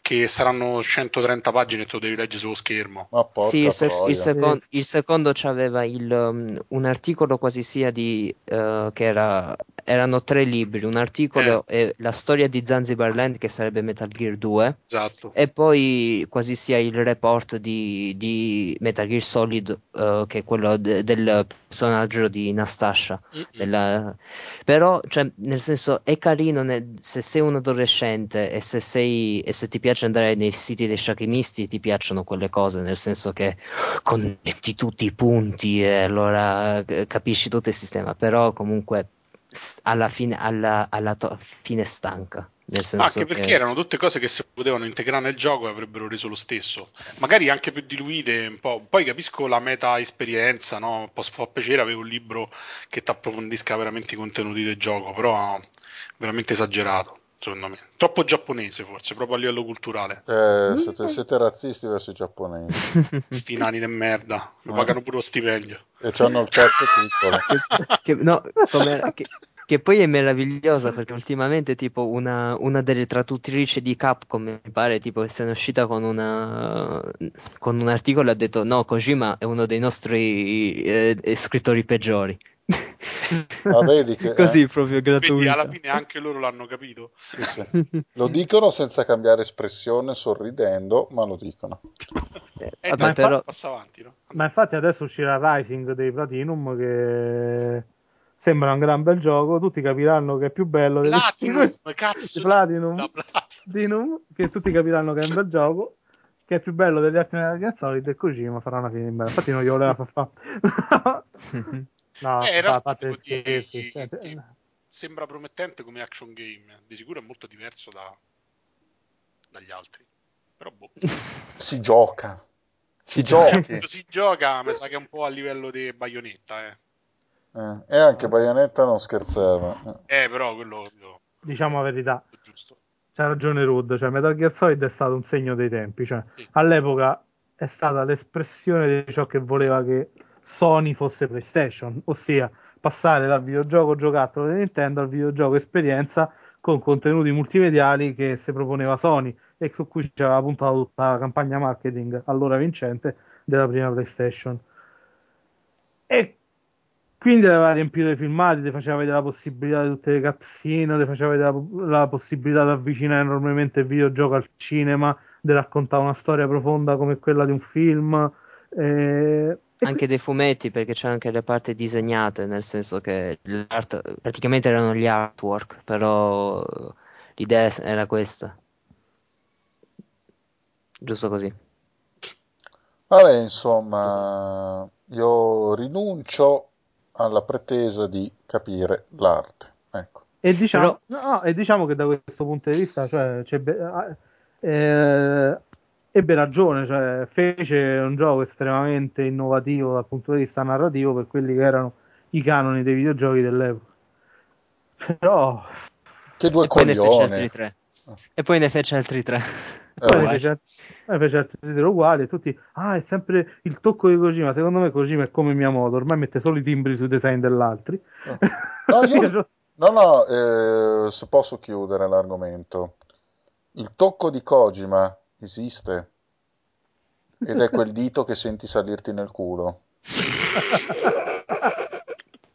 Però unica postilla 1997 fuga da New York è figo. E beh? Ah, perché l'hai Così. visto? Ok. Sono- No, vabbè, perché è, è mezzo copiato praticamente. Snake, Vabbè, Snake. Plissken è uguale. Vabbè, insomma, basta, per pietà. Adesso tocca a me, la rappadella nella braccia. Io vi parlo di un'avventura grafica di una casa specializzata in questo genere nel passato, che adesso non esiste praticamente più perché si era data agli FPS, per esempio famosa per Unreal 2 che non si ricorda nessuno. Si tratta di Legend Entertainment che in pratica aveva iniziato con le avventure testuali e poi iniziò a fare una serie di avventure grafiche su licenza che sviluppavano il concetto delle avventure testuali. Eh, erano proprio cre- avventure testuali espanse, non semplicemente avventure grafiche. Dopo provo a spiegarmi meglio. Comunque, il gioco di cui parlo è Shannara, o Shannara, come dicono nel gioco. Che cos'è? Allora, eh, vabbè, Shannara è nota per essere una spataffiata di libri, di romanzi scritti da tale Terry Brooks, che ha trovato un bel modo di fare i soldi scrivendo appunto questo libro capostipite, La spada di Shannara, che è una specie di eh, Signore degli Anelli raccogliticcio. Proprio potete prendere i personaggi del Signore degli Anelli, que- quelli della spada di Shannara, proprio li unite e vedete una corrispondenza uno a uno. Eh, con qualche trovata, il fatto che comunque è più leggero da leggere, il fatto che c'è qualche indizio del fatto che il mondo, il mondo fantasy è il nostro mondo dopo una catastrofe nucleare, chissà quale altro casino. È una cosa che viene ventilata, suggerita. Mi dicono che al duecentesimo romanzo ha proprio sviluppato bene la roba e gli è uscita una schifezza, però non lo so. Dico la verità, eh, io ne parlo è una cosa proprio. Ho informazioni di seconda mano, nel senso che eh, ho leggiucchiato un romanzo di sto Terry Brooks, mi è sembrata della carta da culo di lusso. Però sono io, eh, per carità, sono sempre io che. No, poi sono passati anni, non è detto che. Comunque, E eh, se lo, sì? e se lo leggevi su Kindle? Eh, non aveva neanche il beneficio di essere carta da culo, vedi. È vero che, vedete che è vero che l'ebook, il libro elettronico degrada i libri. Prima vi, vi ci potevate spazzare il sedere, adesso neanche quello. Comunque, questo gioco Shannara è ambientato praticamente tra il primo romanzo, che tra l'altro all'epoca era incluso nella confezione, La spada di Shannara, e il secondo che non mi ricordo cos'era, credo Sta minchia di Shannara. Questo perché cosa succede? In pratica, eh, siccome Terry Brooks è veramente molto fantasioso, fa questo mondo fantasy ehm, tutto suo che viene regolarmente salvato da discendenti della stessa famiglia. Questi qua come si chiamano i, mm, gli, Oms- gli Omsford. Niente, il primo romanzo vedeva Shia Omsford, che altro non era che Frodo Baggins alto, che salvava il mondo di Shannara. Dopodiché si saltava una generazione, il secondo romanzo vedeva il nipote sal- che salvava il mondo di Shannara. Questo gioco va a infilarsi e a, mm, si infila in mezzo, in pratica vede che il mondo di Shannara è stato salvato da quello di mezzo, dal figlio di Shia, tale Jack, mezzo? che nei romanzi non appare mai. Eh, sì, perché tanto salvato una volta in più, salvato una volta in meno, non è che ci sia una continuity che si sputtane, figuriamoci. Niente, eh, adesso in realtà in massima parte devo essermi perso qualcosa perché è proprio impostato per essere un omaggio a chi conosce il romanzo, al fan del rom- ai fan del romanzo originale, perché questo Jack parte per la sua missione eh, e praticamente incontra i personaggi della compagnia del, ehm, del romanzo originale invecchiati, che si sono fatti la loro brava carriera, la loro posizione professionale e porca di quella puttana sono veramente gli stessi del Signore degli Anelli. Sì, sì, è veramente... Pure il primo romanzo praticamente è il Signore degli Anelli con una skin diversa. Ci incontri sto re un po' stronzo che dici, ah ma è sopravvissuto Boromir, oh che bello. incontri sto nano de merda, eh, ho insultato anche i nani, ah Gimli, ciao. Beh, Poi c'è questo, questo simpatico guascone coi, coi baffi, ah ciao Aragorn, come te la passi? Insomma. Eh, come, eh. come mi hai riconosciuto? Eh. Che poi c'ha dietro questo... Sì, no, c'è un personaggio relativamente originale perché non l'ha copiato da Signore degli Anelli, l'ha copiato da Star Wars. Infatti, l'equivalente di Aragorn c'ha dietro un, eh, un tipo mezzo orco, mezzo scemo che è tipo Ciubecca. Insomma, tutto molto bello. Com'è sta avventura comunque? In pratica è fatta tutta a schermate statiche. Le schermate statiche ci sono descrizioni in basso, usa molto il testo. Ci sono le otto direzioni, tipo Rosa dei Venti, per decidere dove muoversi, come in certe avventure testuali.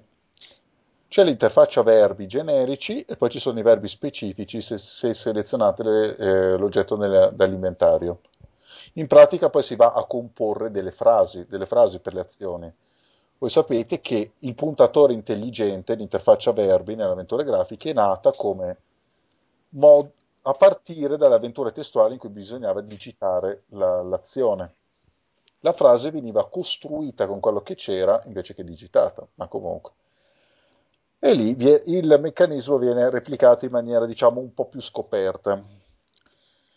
Ha una grafica onestamente molto bella, questo si può dire di tutti i giochi della Legend, usava quella che ai tempi era l'alta risoluzione e con una pixel art, alla fine pixel art e nient'altro, statica, ci sono delle animazioni ma sono poche, ma veramente di buon livello, su quello niente da dire. Ci sono i filmati, quelli sono un po' scrausi. Niente, e comunque, vabbè, la storia, volete anche che ve la racconti, c'è Brona che in realtà è Sauron, ciao Sauron, tu vedi Brona, ciao Sauron. È tornato, vuole conquistare il mondo e va a capire perché. e- e allora ha rivisto Allanon, ciao Gandalf, Esatto, Alan. che, che dice al vecchio Jack: Puoi salvare il mondo solo tu perché porti, il tuo, porti quel cognome lì, solo tu puoi sollevare la spada di Shannara, vedi in te. Ma la spada di Shannara è tutta rotta, allora bisogna viaggiare per le quattro terre che sono abitate dalle, abitate dalle quattro razze, trovare questi artefatti che la ricompongono, insomma, le solite stronzate. Eh, poi anche lì cioè, sono quattro, quattro popoli divisi in quattro terre, cioè, mi fanno veramente cadere i coglioni. Eh, proprio schematico. Allora, questa è una- appunto un'avventura grafica abbastanza classica, appunto molto statica, perché, perché praticamente a ogni azione corrisponde una descrizione scritta e un cambiamento nella schermata statica, a parte qualche descrizione, a parte qualche animazione. Quello che c'è di interessante, di relativamente interessante, è l'aggiunta di elementi RPG Mm. in forma. Allora, innanzitutto c'è una mappa che non serve a un tubo. E questa non è una gran novità, cioè sostanzialmente a un certo punto vi dicono dobbiamo andare nella città dei Bambascioni a ovest. Poi andate a nord e vi dicono forse dovremmo andare a ovest. Bello, molto interessante. Il fatto che ci, si- il fatto che ci siano, che ci sia il gruppo, questo è molto interessante. In pratica, eh, voi dovete comporre un gruppo da 1 a 6 personaggi di composizione variabile a seconda del procedimento, del procedere della trama. Ovviamente lì ci sono tutte le razze, ovviamente avete eh, nel party almeno un rappresentante per ogni razza. Che carino perché sostanzialmente va a influenzare gli enigmi. in pratica ognuno dei personaggi che andate a prendere ha delle proprie capacità personali, ha un proprio inventario, ha oggetti che gli sono propri e dovete imparare a sfruttare i compagni, a parlare loro, a raccogliere suggerimenti, a dire a loro di fare delle cose per risolvere gli enigmi. Cose anche banali, c'è tipo il nano è forte, quindi vi spacca lui la roba, c'è la, la morosetta del protagonista che è una brava arciera e così via. Quindi se avete bisogno di, per esempio, legato una corda a una freccia, dite a lei di tirare la freccia per tendere una corda, cose di questo Mhm. genere. Il nano toglie l'IMU. E se la leghi a una pippa? Eh?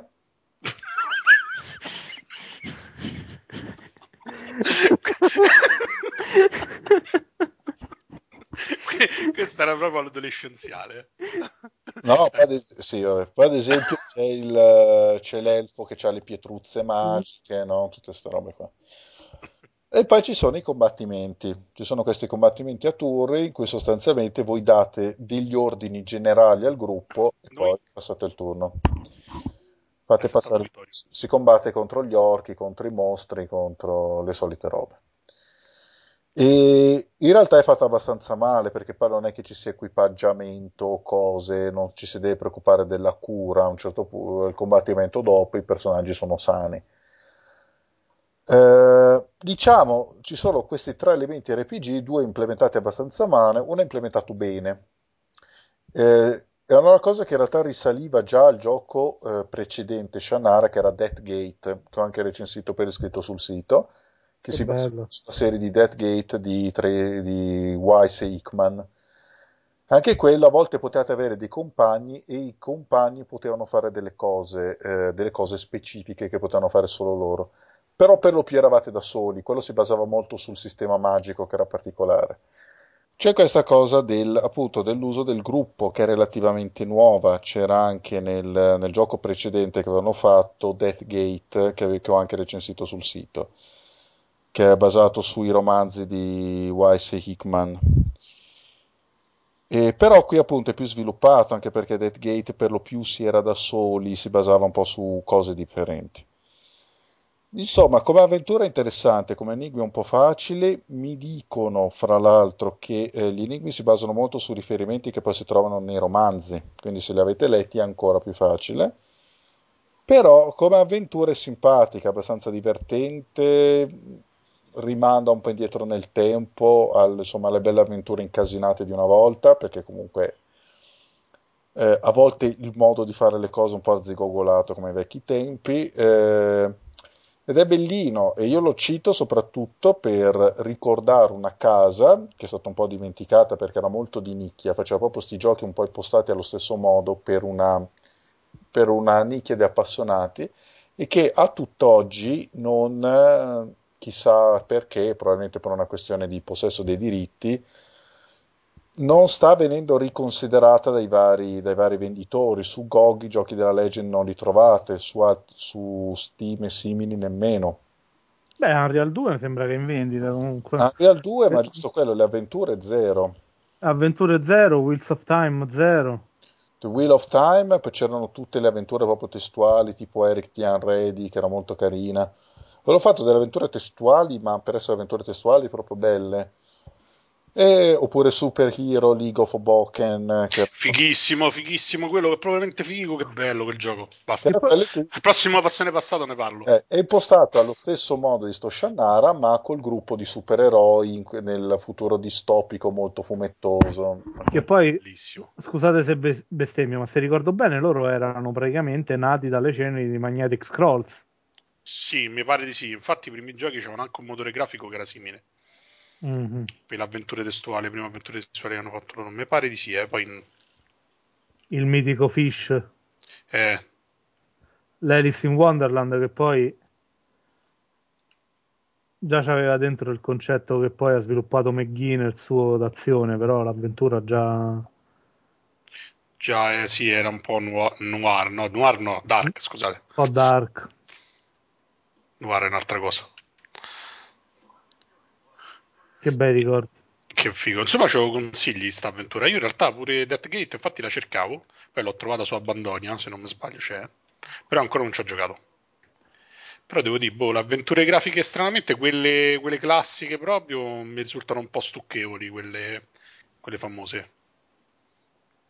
Ma Deathgate Adesso- in realtà non è tanto famoso, eh, cioè nel senso No, che- no, no, appunto, proprio per questo, queste un po' alternative invece le sto a rivalutare, a parte le avventure testuali che ormai sono anni che gioco quasi solo e esclusivamente a quelle, ma mh, cioè, che ti posso dire, le avventure della Lucas le trovo meno piacevoli di avventure di case meno conosciute, per non parlare quelle della Sierra, quelle della Sierra con le instadet più arzigogolate del mondo, Madonna, quelle sere erano certe veramente difficili, ma da best... Però non ci si lamentava tanto, cioè aspettavi la soluzione.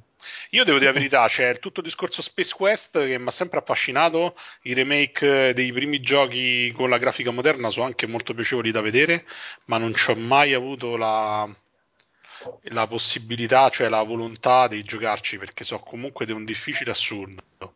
Che poi la cosa, la cosa spiazzante è che gli enigmi sono semplici, cioè nel senso, una volta che li sai, non so complicatissimi, ma un po' sono le, le locazioni che sono molto sparpagliate, un po' tutto il resto sono proprio spiazzanti a volte, Sì, ma erano fatti apposta per eh, comunque per durare. Erano fatti per durare, soprattutto erano fatti per bloccate. Sì. Cioè, non, non gliene fregava niente de- che tu finissi il gioco. Se eri in grado, finivi, se non eri in grado, non finivi. Era pure una bastardaggine perché poi, eh, però, non è che stavano lì troppo a guardare il fatto del ah no, se lo compro lo devi finire per forza. No, era un gioco, quindi tu comunque sia venivi messo alla prova da, da quello che succedeva e se, and- se, ce- se eri bravo se eri bravo nel gioco finivi. Io penso che senza soluzioni ho finito. so- quando sono cresciuto ho finito avventure grafiche perché quando ero più piccolo aspettavo sempre la soluzione, finiva sempre che comunque sia c'avevo bisogno d'aiuto per andare avanti. Io su quelle della Lucas, devo dire la verità, non ci ho mai avuto grosse difficoltà. No, neanche io su que- ma quelle, quelle della Lucas da, da quando poi hanno adottato la filosofia che non si deve morire, non si può rimanere bloccati, erano diventate più semplici. Sì, anche perché è brutto e provavi tutto su tutto, prima o poi trovavi la soluzione, anche perché gli oggetti erano relativamente pochi. Sì, a questo Ah, parte Monkey Island 2 e lo sceno, famosissimo proprio per la sua oscenità, Enigma del volantino. Qual è l'enigma del volantino? Se non mi ricordo. L'enigma del volantino. Non mi, non mi Lo, las- lo lascio in sospeso, qualcuno Vabbè. se lo ricorderà. Eh, direi basta, abbiamo concluso il giro di Passione Passato, mi ha anche preso una bella incazzatura perché si è interrotta la connessione nel mezzo che parlavo. Eh, adesso passiamo alle notizie. Taratatan, taratatan, taratatan, le notizie. Eh, ci abbiamo anche la sigla. Cosa chiedere di più? Io non lo so. Meraviglioso. Allora, parliamo della prima notizia, abbastanza clamorosa, insomma, sicuramente ne saprete già, anche perché sentite la puntata indifferita. Il fallimento di THQ. Mortacci loro. Eh, Davvero. Cioè, è bellissimo. Falliscono quando avevano imbroccato finalmente una serie di cui mi interessasse qualcosa. Cioè, forse questo è anche un, segno del fatto di perché sono falliti. Però dico, cazzo, Eh azzeccate, eh. azzeccate Dark- Darksider e fallite. E Vabbè. che cazzo? vabbè, il- è perché tu sei troll, ben ti sta. Ma in realtà loro Darksiders non l'hanno azzeccata perché gli ha sempre venduto malissimo. Il, so. primo, il primo è stato uno sleeper hit, cioè era andato malissimo, poi eh, per motivi non ben chiariti ha cominciato a vendere. Allora hanno deciso di fare il secondo e il secondo è andato, è andato molto sotto le aspettative. to- Ma il secondo, a parte che questa sta generazione dei console comunque è il, uccide i seguiti, cioè i seguiti delle IP nuove di solito non, non si vendono. E, ma al di là di quello è perché anche il gioco è, è- c'ha avuto uno sviluppo travagliato e cioè si sapeva che era un po' sotto le aspettative anche se c'erano molti più contenuti. Beh, dai, alla fine Se gio- sì, lascia giocare, però insomma, sai, sì e no, cioè, no? Ma guarda, non te, non te so di quanta gente effettivamente non abbia comprato il seguito perché c'aveva i contenuti, c'aveva dei problemi eh, di bilanciamento, cose del genere. Cioè, Tanti non l'hanno comprato e basta. Cioè, magari lo seguono in fase d'anteprima, poi se lo scaricano su PC piratato. Eh, e questo, è- penso che sia questo perché comunque il gioco alla fine c'ha dei problemi, ma sono problemi molto relativi, la qualità generale è alta. Sì, poi sembra che sia uno dei titoli che probabilmente continua da, da qualche altra parte, ancora non si è capito bene. Stavo No, a leggere che c'è speranza, dice. Ma È infatti- l'unico- eh. In realtà di tutti gli IP di, di HQ è l'unico che non è, non- l'unica che non è stata venduta. Mm. E non è stata venduta, non l'ha voluta comprare nessuno. Crytek alla fine non si è voluta comprare. eh, ha preso del- degli ex dipendenti dei Vigil che sarebbe lo sviluppatore, Sì. però non si è voluta comprare eh, Vigil stessa perché ha detto che comunque sia eh, Darksiders non rientra nei suoi programmi. Sì, poi non, non, non c'hanno proprio quella mentalità là, cioè loro fanno un E- altro stile di gioco. E quindi adesso ci vorrebbe uno che prende il P dove finisce, la ricompra e ne fa un terzo capitolo a spese sue ripartendo completamente da zero. Perché poi Modeira se n'è andato, Mm. eh, i sviluppatori sono tutti sparsi, quindi Darksiders 2 verrebbe fatto un team completamente differente. Vabbè, è pure vero che comunque il 2 è stato finito praticamente sui fumi proprio, cioè perché già erano andati via quasi tutti, compreso Madureira. Poi c'era stato tutto quel discorso dei licenziamenti proprio negli ultimi mesi di sviluppo, insomma, ha Sì, avuto una gestione molto travagliata. diciamo che c'ha avuto i problemi, ha subito parecchi problemi che THQ già aveva.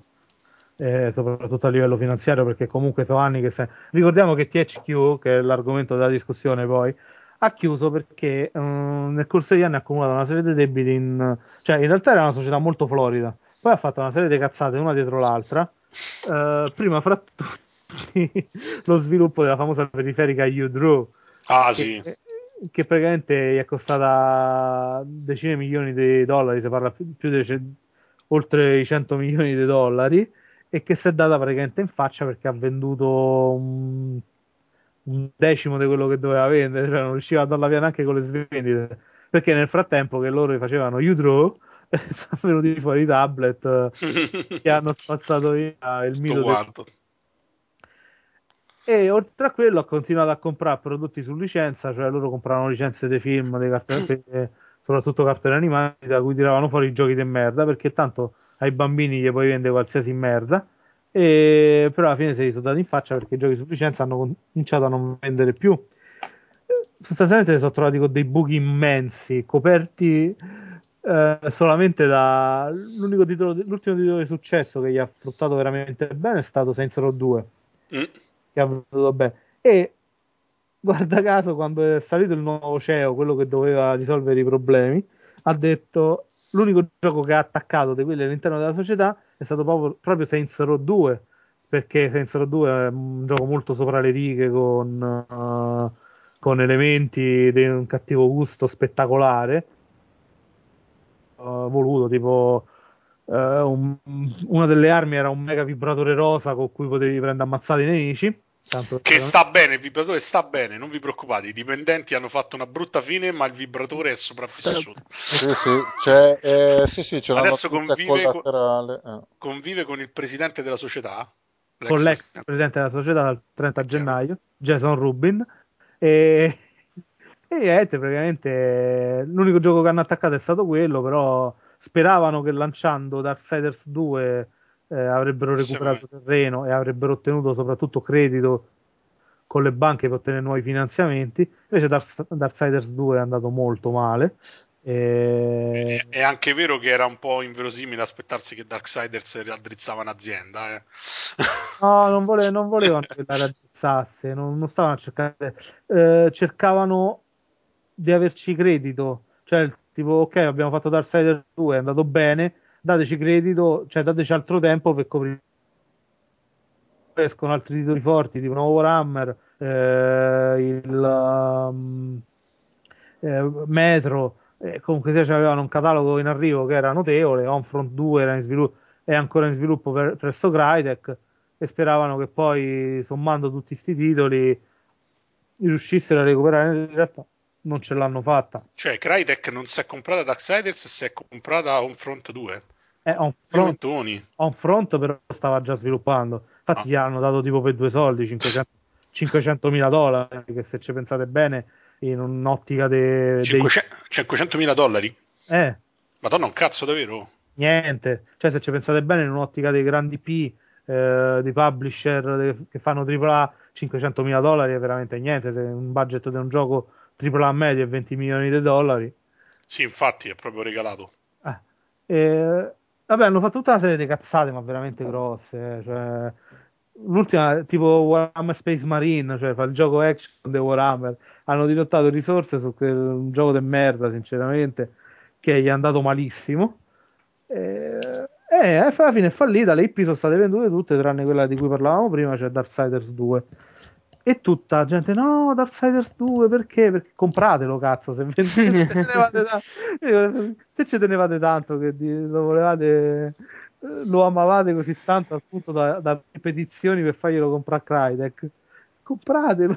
Vabbè, ormai è tardi. E ormai è tardi, sì, diciamo che ormai ve la prendete in culo, però all'epoca potevate un attimo comprarlo, invece di stare no, no, non lo compro perché escono i DLC.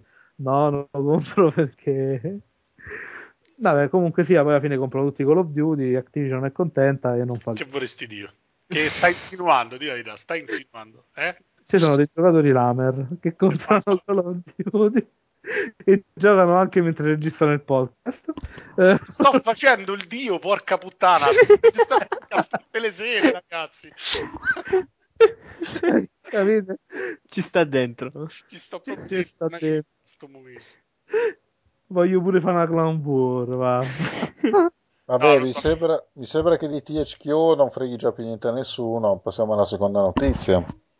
No, eh, aspetta, aspetta, aspetta. Eh. Eh, da- Tanto la sapranno tutti perché quando, quando uscirà questa notizia THQ sarà già chiusa completamente. Invece, qua- Eh, le IP sono state vendute a Ubisoft a- che si è comprata South Park e si è comprata eh, THQ Mon- Montreal. Stava, sì, mi sembra a Montreal.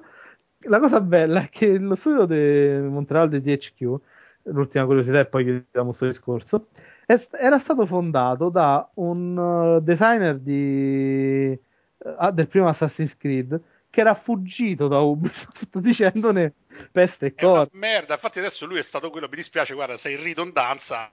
Eh, Non ti vogliamo. I tuoi colleghi li teniamo tutti, anche lo stupratore di minorenni, ma tutti.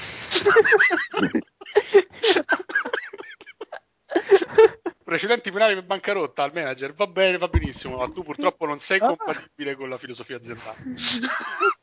È stato bellissimo perché il giorno dopo che è stato comprato, ovviamente questo che cazzo doveva dire? Se, non- se li comprava Ubisoft falliva, quindi non è che cioè, non lavorava più. Ah no, no, sono contentissimo, adesso è stato comprato da Ubisoft. Madonna, che figura di merda. Quelle sono le cose che non vorresti che ti succedessero mai. Che, che cose fantastiche, magnifiche, eccezionali. Vabbè, insomma, il destino è beffardo, direi. Assolutamente sì. Eh. Cioè, tipo, pensate che tra un po' Pona diventa magro. Porca puttana, abbiamo Cioè, vinto sì. 100 a 58, cioè, ma che cazzo stiamo di che cosa stiamo parlando? Eh. Tra un po' si invertiranno i poli magnetici. no? Suonerà la prima tromba, un terzo dei mari diverrà sangue. Vabbè, Un terzo dei mari? Cioè, dice proprio così. mi pare di sì, perché? Perché un terzo? Ma che cazzo ne so? Chiedilo al suonatore della prima tromba. Ma non c'ha senso. Eh, non lo so. Allora, Bene, dai. seconda notizia. La Corea del Nord usa Call of Duty e Modern Warfare insieme alla canzone We Are the World per fare propaganda anti-USA. Vabbè, Eh, cosa loro dobbiamo- giocano a Star... Io dire, loro giocano a StarCraft, specchio riflesso, cioè, insomma. Ah, quelli sono al sud. Ah. Ah, Corea del Nord, scusa, c'è ragione. no? Eh, scusa. Cioè, la propaganda anti-USA, i coreani del sud, insomma. Loro, loro i minerali eliminano, mica li vanno là su StarCraft. Vabbè, leggo la notizia come l'ha, l'ha- leggila, l'ha faccia. riportata Opona. Alla propaganda filo occidentale siamo ben abituati, tanto che spesso non la riconosciamo più nemmeno come tale. Eccomi, vai.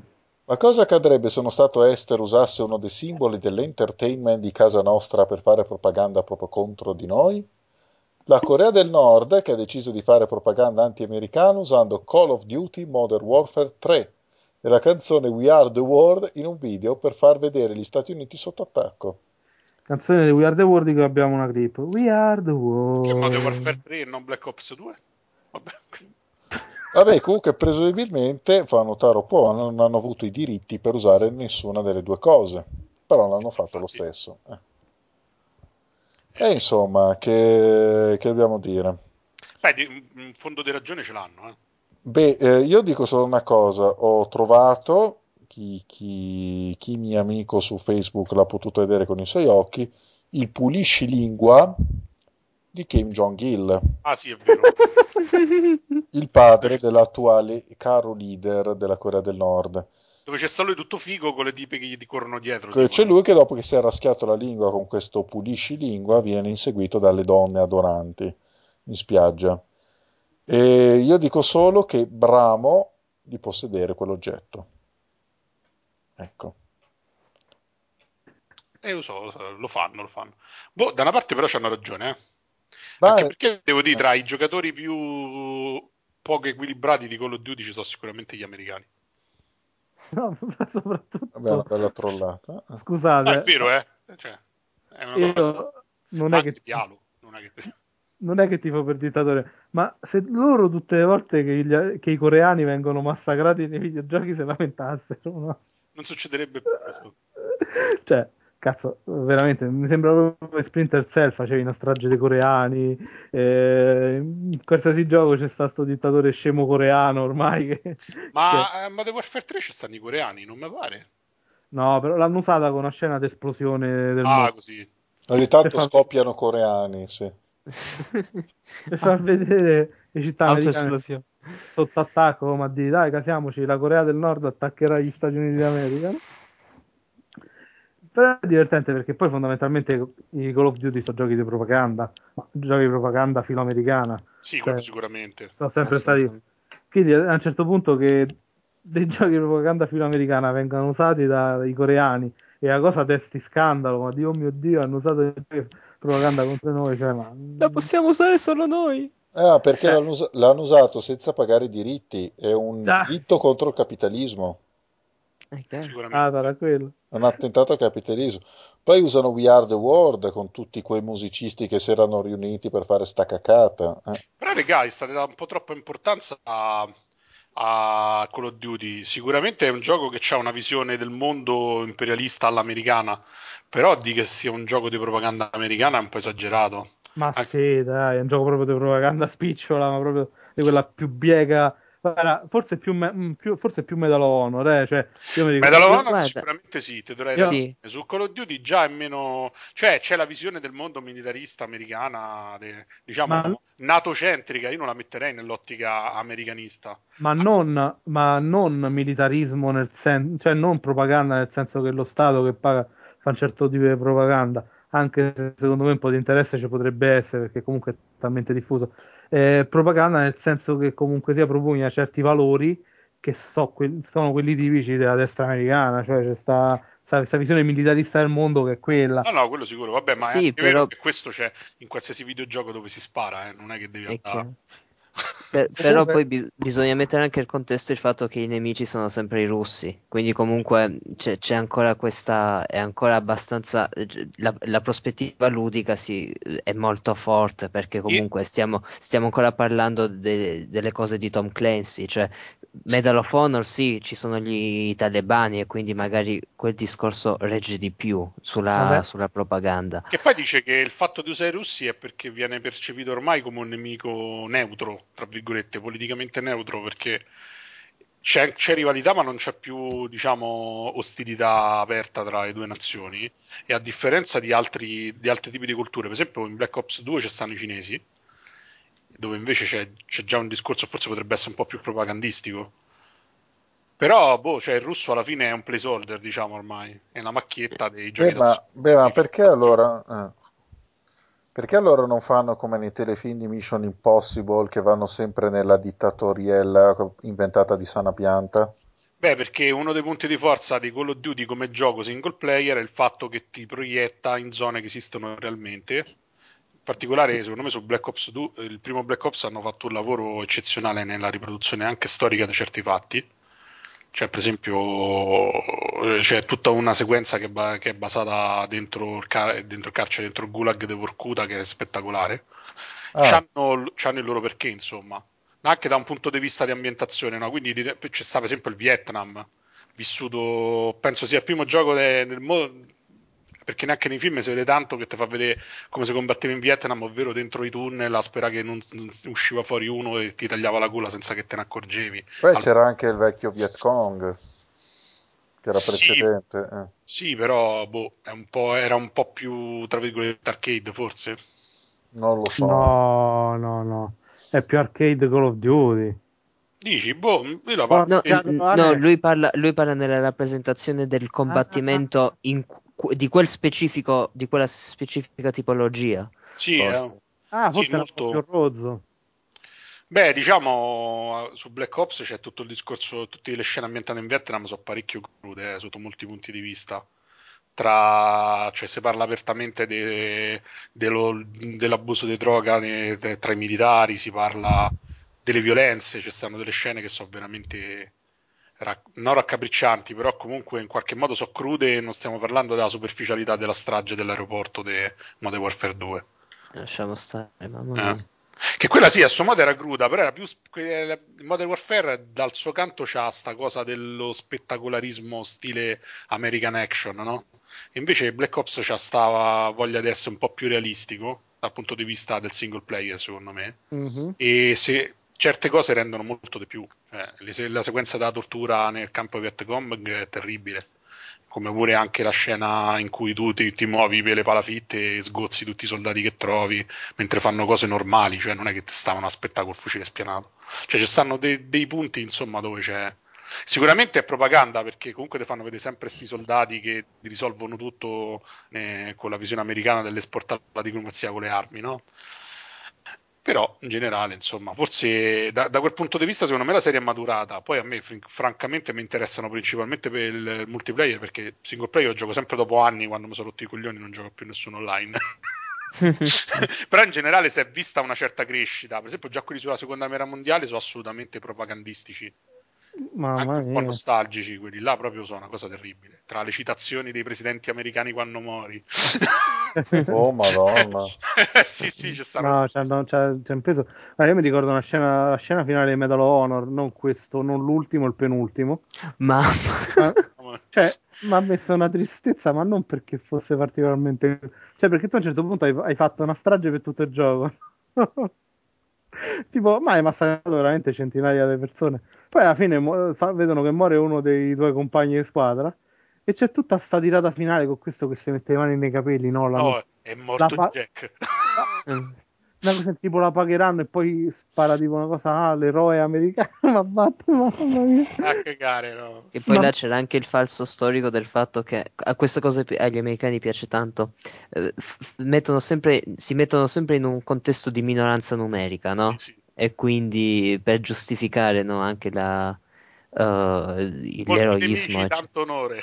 Sì, eh, però comunque più, più che propaganda americana è più riguardo qualcosa culturale, per esempio è uscito un, uh, l'articolo di Eurogamer che aveva fatto vedere un certo rapporto fra le vendite delle armi da Airsoft e, e la presenza di quei da soft air, sì, da soft air e- e praticamente la loro presenza nei videogiochi, quindi comunque da questo punto di vista se tu fai vedere per esempio il, il- un- il fucile X su 30 videogiochi, quello, il figlio del redneck americano, alla fine quando avrà il porto d'armi si comprerà quello. ma infatti, ma infatti la tesi secondo cui questi giochi sono propaganda mascherata non è che la va lì facendo chissà quale so te basta pensare che comunque eh, alcuni venditori di armi hanno cercato di agganciarsi ai videogiochi per sponsorizzare le loro armi insomma Guarda, le- su Forbes è uscito un articolo molto interessante che parlava del, del Mr. Barrett, quello del fucile che è diventato famoso con Counter Strike, no? E poi è finito un po' su tutti i giochi Ah, il fucile a cecchino. E quel fucile in realtà è stato progettato per la caccia al cervo. E lui se lo fabbricava in casa, dopo pochi anni ne aveva venduti qualche centinaia di esemplari. Uno era finito in mano alla CIA, che dice che sorveglia parecchio le, le persone che fabbricano armi, perché poi fabbricare una pistola o un fucile è una cosa molto più facile di quello che si sembra, un lavoro di carpenteria quasi ormai. E praticamente che è successo? Che gli ha contattato la CIA e gli ha chiesto di fornire una ventina di fucili per scopi militari, per fare i colpi di Stato. All'epoca stiamo parlando degli anni 70, se non mi sbaglio. Mi pare che il primo batch l'hanno dato ai talebani, che all'epoca erano alleati, tra parentesi. Questo per fa capire queste cose. E niente, successivamente adesso Barrett è uno dei più grandi sostenitori della sponsorizzazione dei videogiochi, per quello il suo fucile sta dappertutto, non solo perché è popolare tra i gamer. E lui pretende, un po' come fanno le case automobilistiche, che il fucile venga rappresentato in una maniera positiva, che ce l'abbiano solo delle figure che sono impersonate con i buoni, che facciano vedere che non si rompe mai, non si danneggia mai, perché effettivamente è un fucile che ha delle prestazioni che a quanto sembra sono leggendarie dal punto di vista della durata cioè proprio non si inceppa in qualsiasi situazione, un po' come l'H47. E questo vi fa capire che poi questo tipo di attenzione c'è, questo è sicuramente vero, quindi per quello parlo, forse propaganda uno lo appoggia più a un qualcosa di politico. Invece secondo me qui è un po' come quando le case delle sigarette mettevano persone che fumavano in qualsiasi film, no? Sì, Vabbè, è poi- questo. Poi alla fine comunque diventa funzionale, eh, cioè nel senso Sì, sì. L'appassionato di armi no- normalmente ha un certo background culturale eh, che lo lega a una certa visione del mondo che poi è quella di una certa eh, Classe politica, classe politica. Quindi comunque sia di- eh, si reggono a vicenda le cose. Sì, poi stiamo parlando anche della cultura americana che è molto diversa, da questo punto di vista è molto diversa da quella europea, quindi qua c'è un gap assurdo, nel senso che non, non abbiamo quella, quella cultura delle armi che hanno loro. A Quindi, me in generale le- l'arma come oggetto di ingegneria mi ha sempre affascinato perché c'è uno studio dietro e una cura dei particolari che uno non si aspetterebbe prima a chitto, no? Perché l'arma è una cosa astratta che tu premi il grilletto e spara. sì, eh, sì, eh.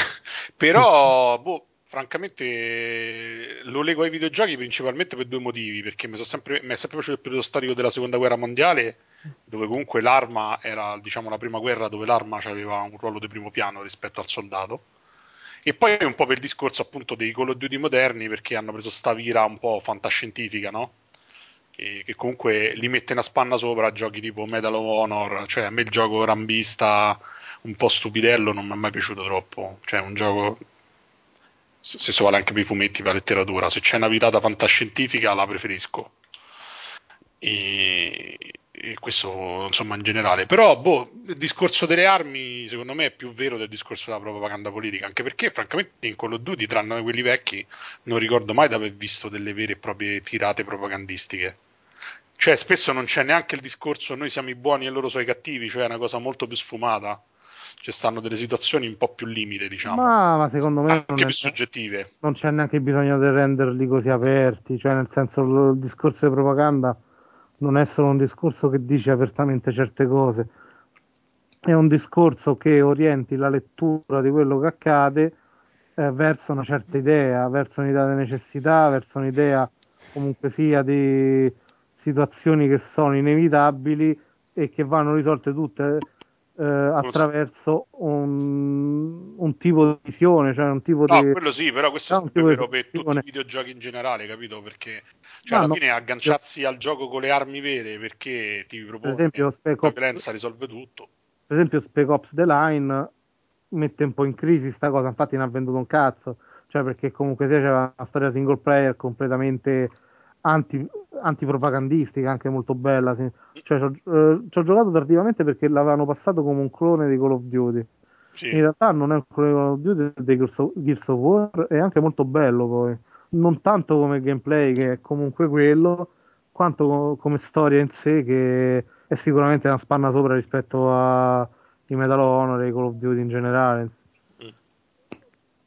Sì, sì, no, da quel punto di vista sì, però c'è anche da dire una cosa che anche purtroppo combatti un po' anche contro il tuo stesso genere. In questo genere uno che vede uno sparatutto del genere vede anche multiplayer, vede anche cooperativa, vede anche altro valore aggiunto oltre alla campagna.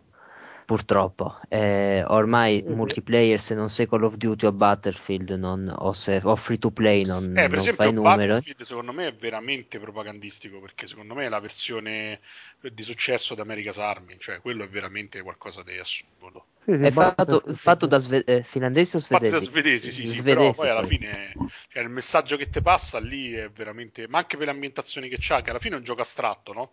Perché vabbè, mo ci hanno messo la trama, però in generale c'era il periodo Back Company che era fi- fantastico perché comunque era scritto bene, no? Sto- la storia era godereccia, insomma, ti divertivi perché questi cazzeggiavano.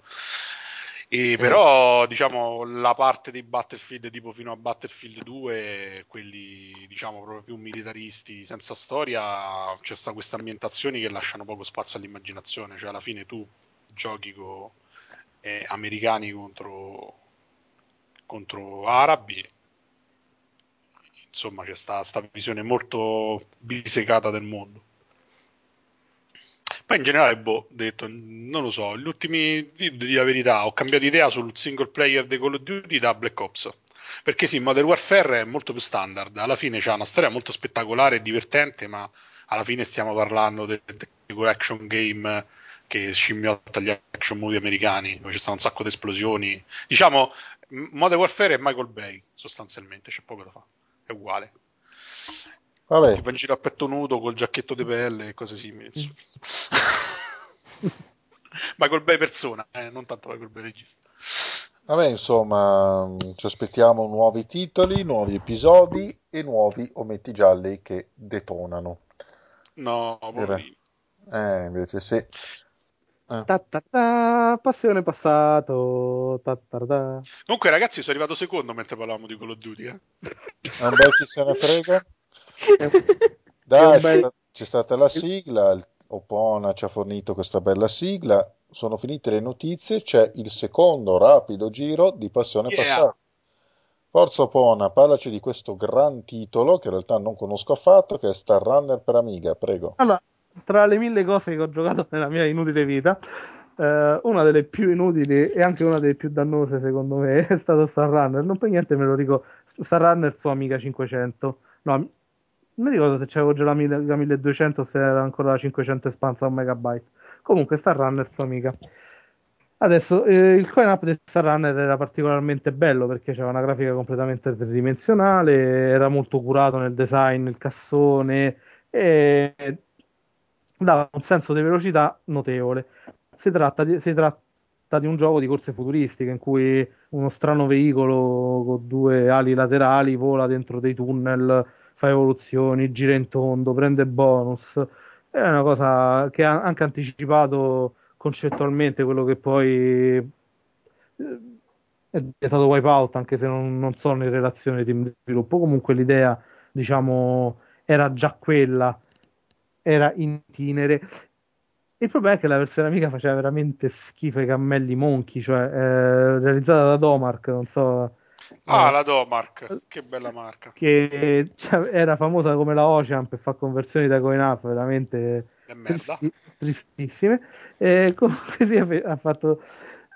Era sempre tridimensionale, però l'amica non aveva la capacità di calcolo per gestire un 3D come quello che c'era tra giochi. Ma loro hanno fatto molto peggio, cioè hanno fatto un 3D ancora più brutto di quello che poteva gestire l'amica, perché comunque quando si impegnava no, qualche cosa tiravano fuori. E non mi ricordo se andava tipo a 3 frame al secondo, 4 frame al secondo. Ah, ma una cosa vedo che è tutto a poligoni lisci. sì, a poligoni lisci senza texture ovviamente, perché all'epoca non credo che neanche esistessero i giochi con texture, eh, che ricordiamo sono state inserite, mi sembra la prima volta da Strike Force di Origin, per la cronaca e per la cronaca storica. Faceva veramente schifo, era completamente ingiocabile e, e quando c'era un, eh, un power up che dava un'accelerata al veicolo. Mm. Ecco, al, al bar era bello perché effettivamente accelerava, no? Il frame rimaneva costante, però eh, aumentava moltissimo il senso di velocità e quindi un po' te la godevi. Sua amica, ovviamente, andando a un frame rate ridicolo, quando prendevi sto power up che accelerava, eh, diventava uno scatto continuo. Vedevi sti tesseroni che si alternavano sullo schermo E perché me lo ricordo? Perché mi ha fatto talmente schifo che ho detto un giorno ne parlerò male da qualche parte, eccoci qua. Beh, il coin-op devo dire è notevole, eh? È giocabile su Mame. Io non lo conoscevo il coin-op di Star Run. Nemmeno io, ed è, ed è notevole a vedersi, cioè considerata l'epoca e tutto. Però, comunque è una gran cacata, perché ci parli di cagate? E oggi ce l'ho con le cagate. Che sono un siamo, po', stronzi? Oggi in realtà sono un po' il mio pallino, mi hanno sempre divertito tantissimo i giochi brutti. E non perdetevi la recensione scritta da Opona di Wingers. Che trovate sul mio blog personale. Sì, sì, Così. col video di gameplay ed avere qualcosa di epifanico. certo 20 minuti di video di gameplay. Eh, ma biso- doveva rendere bene tutte le sfumature, tutte Le le, Ma sfuma- 50 sfumature di marrone. Eh. le variabili tattiche. Il problema è che è talmente lento che Sì, effettivamente, se metti 5 minuti si vedevano 3, secondi di gioco. Tipo. cioè, è veramente qualche cosa. Vabbè, ma evidentemente, se- commenti a par- evidentemente è un gioco non finito, chiuso e buttato sul mercato. eh. E già così, e già così è una premizia, figuriamoci se l'avessero finito. Infatti. Comunque ce l'ho solo io e altre due persone in questo paese. Che culo oserei dire, eh? Secondo Ah. me, tipo, fra dieci anni varrà talmente tanto sul mercato nero che Se poi te lo vendo sul mio negozio di rarità su Amazon. Ah, dove vendi la tua roba in porta. eh. Ma che poi non ho capito come è accaduto che proprio quel negozio avesse di quelle copie. Vabbè. Non lo so, c'è Luca che praticamente andava in giro, eh, io stavo sempre in fissa che l'ho cercato, lo cercavo da mesi, cioè eh, telefonavo ai negozi, ai GameStop, eh, andavo nei vari negozi di Roma a cercarlo, che poi non sapevo che se- io cercavo Wingers, in realtà sulla, conve- sulla confezione c'è scritto Wings of Magic. Poi a Sì, però nel punto- gioco si chiama Wingers, sì. Però nel gioco si chiama Wingers, sì.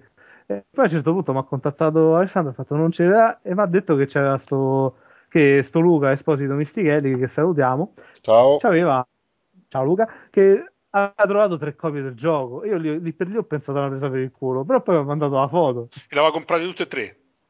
E, c'è- e certo, quando trovi tre copie Wingers a 10 euro. E mi posso immaginare quella bellissima figura che dove prendono per il culo WinZip, no? Che gli si sono pennati i grafici di vendita. yeah, abbiamo fatto le aspettative annuali. Prendiamo il bonus. Che, probab- che probabil- probabilmente ha comprato tutta la tiratura. sì. Ah. Secondo me sì, è probabile. Vabbè, E- il- è una storia davvero avvincente, direi. Sì, sì, no, e alla fine mm, sono riuscito a ottenerne una copia e, e come non amarlo, insomma. Eh? Il, il gioco che, che ha rilanciato lo sviluppo del software ludico in Italia, Wingers. Sì, sì, storico. Una data storica. Quella dell'uscita che non so neanche quando è avvenuta. Basta, tocca all'Anelli che ci parla di un controverso, credo, gioco per PlayStation 1. No- non so se è controverso perché me ne è sempre fregato pochino. Parasite Eve. Prego. Allora, premetto che ci ho giocato perché avevo gli amici che all'epoca della PlayStation 1, che io ero povero, non c'avevo. E praticamente era pre- uno dei giochi che- di cui si parlava spesso, dicevano tutti che era fighissimo, eccetera. È un gioco della, diciamo, fase di maturità della PlayStation, non è un gioco, diciamo, di lancio. E ci ho giocato ultimamente perché c'è su PlayStation Network con quella grande genialata che sta distruggendo le poche aziende che ancora vendevano giochi su, su PlayStation. Era stato messo su PlayStation Plus, se non mi sbaglio, o comunque era stato scontato parecchio per gli utenti di PlayStation Plus. E l'ho comprato, ho detto vabbè, giochiamoci, così almeno vediamo com'è. E devo dire la verità, mi ha fatto un'impressione veramente pessima perché non solo è una rappresentazione eh, del gioco Square eh, invecchiato peggio in assoluto, cioè proprio del gioco PlayStation che adesso, che all'epoca era considerato stato dell'arte e adesso è praticamente la merda fumante. E- ma boh, è veramente qualcosa di imbarazzante perché è un gioco giapponese, tra parentesi, tratto da un romanzo che invece pare sia molto bello, romanzo di fantascienza giapponese, e parla semplicemente di una investigatrice, insomma, di una poliziotta che si trova coinvolta in un evento piuttosto strano, praticamente in un uh, teatro, tutte le persone che erano a teatro eh, vanno in autocombustione e muoiono e appare la come si chiama l'attrice, la, la prima donna della rappresentazione teatrale che stavano vedendo in pratica si manifesta come una creatura trascendentale che ha a che fare con i mitocondri, cioè sostanzialmente i mitocondri dopo anni che se ne stanno nelle nostre cellule a non fare un cazzo da batteri simbioti tornano senzienti e decidono di fare un colpo di stato sostanzialmente. Mai fidarsi dei mitocondri. Esatto è, è gentaccia, è gentaccia. un po' diciamo il, il nome del, del, gioco prende il come si chiama? Eh, ha origine dalla quella cosiddetta Eva mitocondriale ovvero la donna che in qualche modo è la progenitrice di tutti, di, di tutti gli uomini sapiens per quanto pare tutti gli esseri umani risalgono a una questo non lo spiegano nel gioco l'unica cosa faccio senza pensare tutti gli esseri umani di oggi hanno in comune una parte di gene femminile che si pensa risalga ad una donna di non so quante migliaia di anni fa sostanzialmente. È un po' il tema sì, tipo, esatto, più o meno è una cosa che ha colpito molto i giapponesi perché in moltissimi giochi si, si parla di questa cosa. Ah, progenitrice stronza. Esatto, eh. sì. E il gioco, devo dire, ha i suoi momenti. Il problema è che c'ha un sistema di gioco pseudo RPG a turni che da un certo punto di vista rifà un po' il verso a Vagrant Story. Però se Vagrant Story era talmente dettagliato e pesante da essere quasi ingiocabile a meno che non eri un onanista degli RPG e delle statistiche e Parasite Eve ha la vira opposta cioè un gioco c'ha un sistema di gioco estremamente riduttivo e semplice diciamo. Dopo 10 partite diventa ripetitivo. Io all'epoca mi ero fatto un po' un'idea del genere però adesso ho potuto giocare tutto il gioco che tra parentesi il primo è veramente molto breve. Se siete bravi e avete un po' di costanza rischiate di finirlo anche in un pomeriggio se superate il penultimo giorno perché la storia è ambientata in sette giorni. Come tutti i giochi dell'epoca, arrivi all'ultimo livello e ti trovi davanti praticamente il classico livello frustrantissimo con tutta una serie di rottori di coglioni che non hanno alcun senso. Cioè, mentre gli altri, altri, diciamo, le altre giornate si finiscono nel giro di un paio d'ore neanche del gioco, la quinta o la sesta giornata dura un'infinità di tempo perché si sta dentro un museo che dal punto di vista game design è veramente implementato male, cioè stanze che confondono, la navigazione dei vari ambienti non è proprio linearissima e si perdono ore su ore a girare in tondo per cercare quell'unico oggetto, quell'unico dettaglio che non si è visto subito. Perché un'altra cosa bella del gioco è che ha le schermate a ambientazione fissa stile Resident Evil. Evil con l'aggravante che spesso si devono trovare degli oggetti. Alcuni oggetti luccicano sullo sfondo, altri sono praticamente invisibili. si trovano solamente se tu clicchi, che ne so, su un mobile dove c'è un cassetto e più o meno intuisci che ci può essere un cass- uno dei tanti cassetti si è interattivo, perché poi in realtà il 90% dello sfondo è disegnato e non, non diventa mai intere, non è mai possibile interagirci. Insomma, devo dire, alla fine mi ha veramente molto deluso. Se- ho iniziato il secondo perché comunque la storia, diciamo, un minimo di curiosità te la lascia, più che altro perché secondo me è stato tradotto male, i giapponesi sono veramente qualcosa di fenomenale, altro che Kojima, che è lo scrittore peggiore de- de- de- della, della cosa. No, un genio, adesso l'ho capito capito. Eh, Adesso l'ho capito. Beh, dopo, dopo, questa storia dei mitocondri, chiunque è un genio. Diciamo, il secondo ha la parte RPG che è molto più matura e funziona meglio. Il primo lo consiglio ai nostalgici. Io più che altro l'ho voluto giocare perché ho il terzo per la PSP e volevo essere sicuro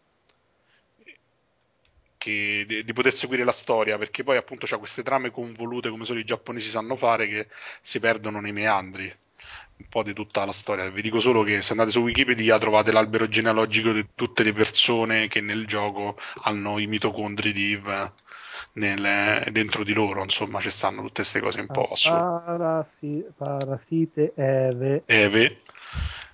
Che poi c'è la prima Eva, c'è Eva 1, c'è, capito? Vabbè, lasciamo perdere. Madonna, come quell'altra roba là, Evangelion. Ah, eccolo, eccolo. C'è... Eccolo. Hai visto? Figlio. Kiyomi Kataoka eh, a un certo punto c'è uno dei personaggi che è il figlio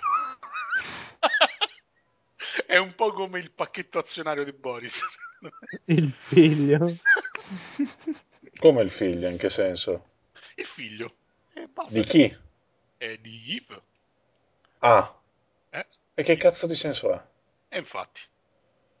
Nel primo finisce che c'è sta questa Yves incinta che sta partorendo, la devi fare abortire, insomma c'è pure una certa crudezza di fondo. Qualcuno dicono che è un survival horror. A me, francamente, tranne un paio di scene che so palesemente ispirate alla cosa, non mi ha, non dato proprio nessun eh, sentore di survival horror. Se non per il fatto che ricorda un po' il buon vecchio Resident Evil dei tempi andati. In generale, boh, lo consiglio. Se ci volete giocare, mi pare che adesso costa intorno ai 3 euro su PlayStation Mi Network. sembra un gran consiglio. Se vi piace, Se vi- giocateci. Sì, sì, infatti, cioè, c'ha i suoi momenti. Se vi piacciono i giochi giapponesi con la storia giapponese incomprensibile, pieni di personaggi assurdi che fanno cose assurde, potrebbe Giapponesi. giapponesi, chiaro. Con E- i mitocondri giapponesi. I- La storia dei mitocondri è la parte più bella perché non ha assolutamente alcun senso, è pieno di inesattezze biologiche, però è veramente fenomenale perché cazzo Buddha, cioè per fare una cosa del genere ce ne vuole di fantasia e anche di sangue freddo, insomma. Eh, oramai stiamo anche per tirare i moccoli in sto podcast. Comunque no, dai, su, eh, tutto sommato ci può, avere le- ci può avere il suo interesse per le persone. Poi, insomma, la PlayStation 3, uno dei grandi meriti è che sta riportando in auge il 70% di tutti i grandi classici della PS1. Questo volente o nolente lo è, è un pezzo di storia, quindi insomma, giocateci. Vabbè, insomma, mi sembra tutto molto bello. Adesso tocca di nuovo al Rud che parla di Second Sight. Prego. Second Sight, allora eh, parliamo appunto di. Vi ricordate più o meno quando nel cinema tipo fanno le- i due film uguali, tipo Vulcano e, Sì, e- la- e Dante Speaker, quel, Sì, quel Eh. caso. Ah, io vado Ecco. matto per i film dell'Asylum, quindi figuriamoci. eh. Ah, sì, assolutamente. quando In quel- qualcuno troppo zelante applica la strategia dei giochi pensando che funzioni veramente, secondo me è la più grande minchiata della storia dell'essere umano, però. In quel caso, eh, praticamente Second Sight era più o meno il, il- il- il contrapposto, il doppelganger di Psygate, The Mindgate Conspiracy, che è un gioco che era il primo gioco che aveva gli enigmi con eh, l'Avoc, cioè prima di Half-Life 2. Sì. Certo, proprio uno sconto tra titani, eh? Cioè, proprio cazzo, eh? Vedi? Due giochi Però- proprio di quelli... Però in realtà è un gioco diverso perché ehm, sebbene l'ambientazione sia, e l'idea di fondo sia la stessa, cioè un agente, agente, fra virgolette, segreto con eh, i poteri speciali, in realtà comunque sono due giochi un pochino diversi. Mentre eh, Psygate era più action, il, l'idea di fondo di Second Sight ed- era di essere una specie di misto, nel senso che era un gioco che era action di fondo, aveva le, le parti action proprio ben contestualizzate, però eh, visto che aveva praticamente due, eh, la, la storyline saltava da due prospettive, una prospettiva si era, era giocabile action, l'altra, gio- l'altra era giocabile in maniera abbastanza versatile, nel senso pot- si potevate essere sia cacciaroni che eh, magari un pochino più stealth, anzi, poiché, questo- poiché il personaggio aveva dei poteri speciali. Eh, praticamente la storia eh, ha come protagonista una specie di dottore chiamato Johnny Vatic che entra in una, in una squadra speciale americana e viene mandato dove? In Russia, ovviamente. Ah, Eh, anche, anche in questo caso molta fantasia. E dovevano eh, per eh, vedere un, eh, un possibile esperimento fine del mondo eh, portato dai russi, un'arma, l'arma, il laserone, insomma. Il finire. laserone. Il laserone.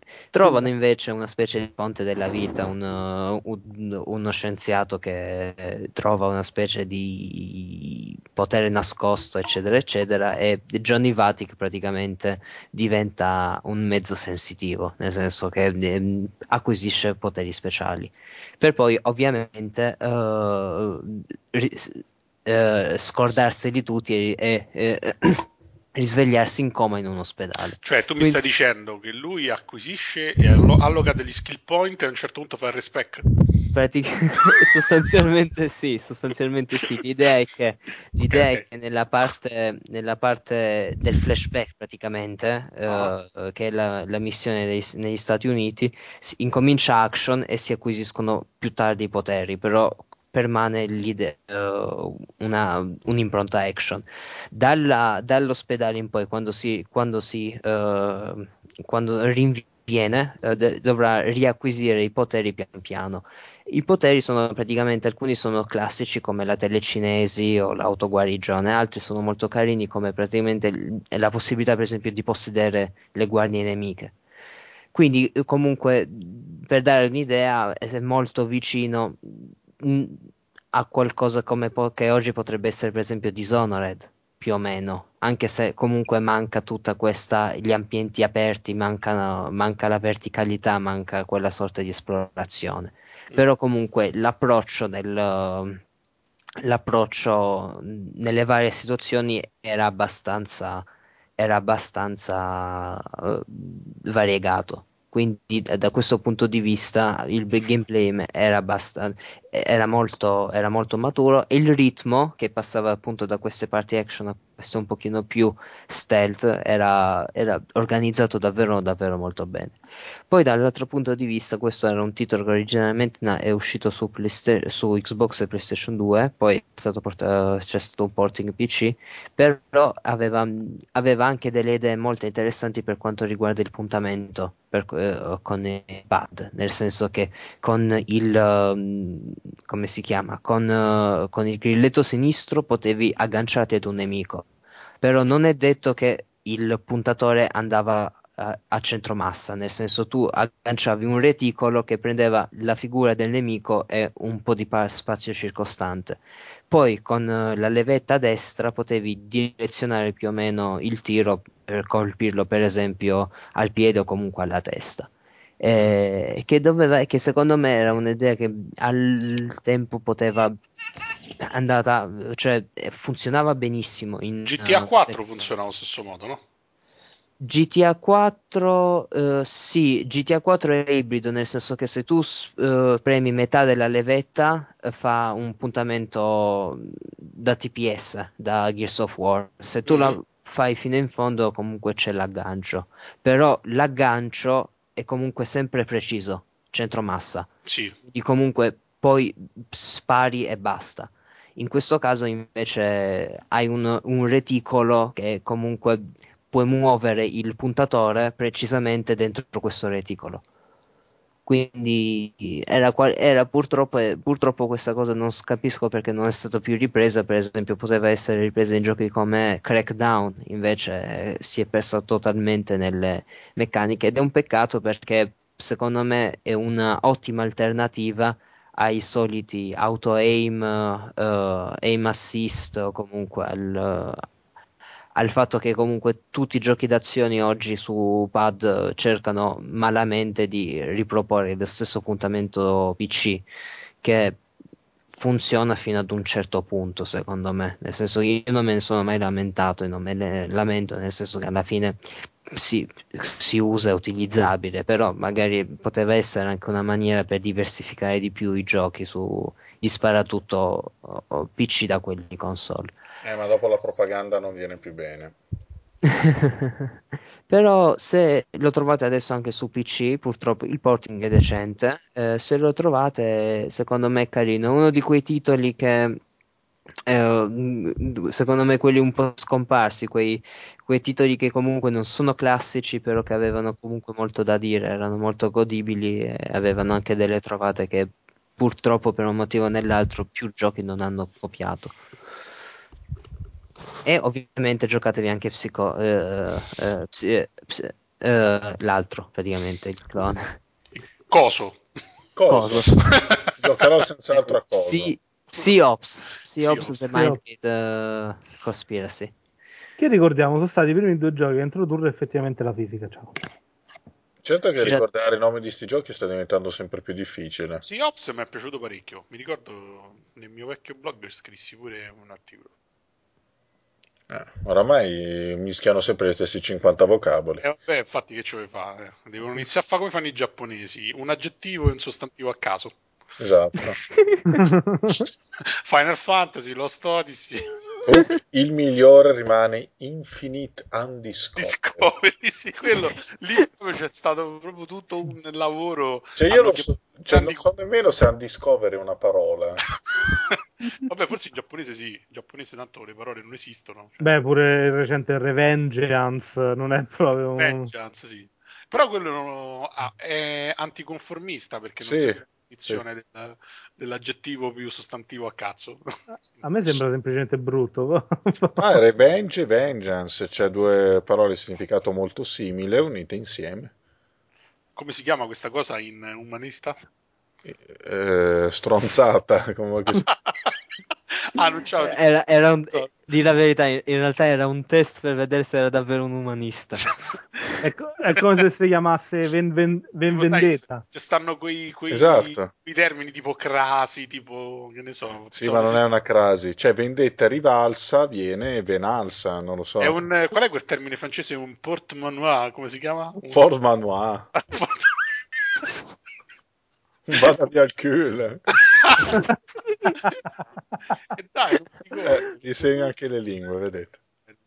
Il- Vada via il Q, che lingua è, scusa? Come cos'è? Adamitico. è fascio lombardo. No, no, il primo uomo dette i nomi di ogni cosa in questo idioma. Ma hai studiato i fasci etruschi che lingue studiano? Che lingue parlano? Eh, il fasci- eh, le- l'etrusco, Come- che ha un... Loro la conoscono perché insomma ormai hanno una certa familiarità con il tema. Eh, le radici etrusche dell'Europa. Vabbè, insomma, Ma eh, dormire, stanno a fare male i pollici, non ce la faccio più a giocare. eh, non giocare più. Anche Ma perché no, perché devo giocare, perché non posso smettere, che cazzo, è tempo perso. non puoi, devi, perché adesso è arrivato il momento dell'elevazione. Elevation. Uh! Che il cielo mi perdoni. No, dai, è il momento, è il momento dell'elevazione, è il momento in cui non ci si deve far distrarre da nient'altro. È il momento dell'aneddoto, del Oh. Monopoli.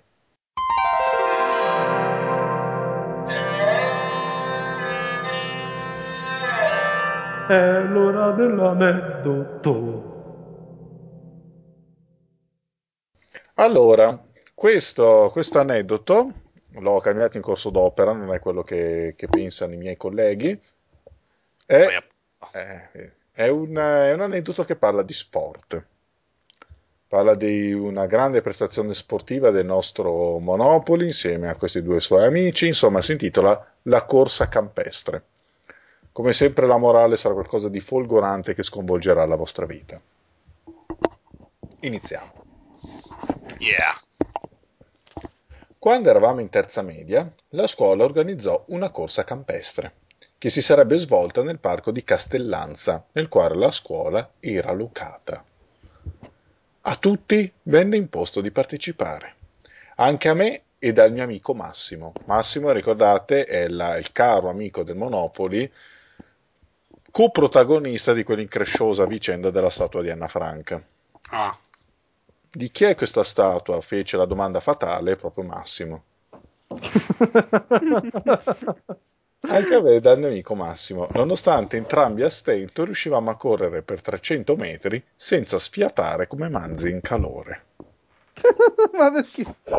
manzo in calore sfiata, chiaro. Eh. Vabbè, eh, avrà visto un manzo che... La corsa consisteva in tre giri intorno al parco. Pochi giorni prima io, Massimo e Spampinato, vabbè, il cognome di un terzo incomodo che non verrà mai più menzionato in nessun altro aneddoto, però il Monopoli dà per scontato che lo conosciamo grazie a un finissimo gioco narrativo che non so identificare. Io, Massimo e Spampinato costituimmo la Santa Alleanza, che consisteva nel rimanere tutti assieme, tutti ultimi. che, Fantastico. Genio, genio. Che tattica triste. Ma proprio dovevano arrivare ultimi nello stesso momento. Quando la campestre partì, la Santa Alleanza resse bene. Pochi Ah. metri dopo, Spampinato partì. Noi stupiti dicemmo, ma... E lui? E vabbè. Un discorso pregno, che ancora oggi viene citato per la brevità, ma anche per la pregnanza. Eh, ha deciso di superare, violare l'alleanza dicendo e vabbè. Oh mamma, Lo fanno, eh. muore Muoropona. Sono sempre loro i più stronzi. E dicono sempre e vabbè poi. Eh. Esatto. O, vi- o vi rimborzeremo l'IMU, insomma, a seconda di E basta con sta storia. Io e Massimo arrivammo per straultimi, doppiati due volte. Quando arrivammo al traguardo per la seconda volta, i giri erano tre, ci fecero uscire anche se mancava ancora un giro.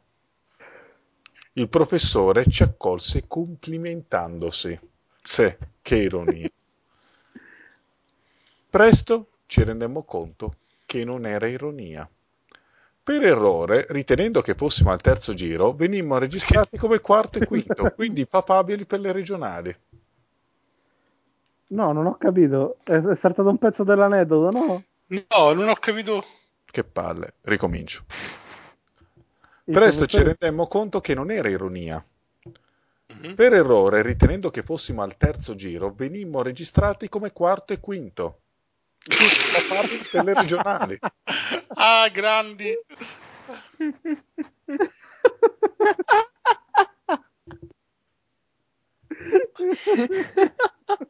Eh, il destino beffardo colpisce di nuovo. Eh, oh, però Eh. alla fine Eh, ma la facevo anch'io sta cosa, restavo fermo, poi mi doppiava il primo, ah, sono secondo.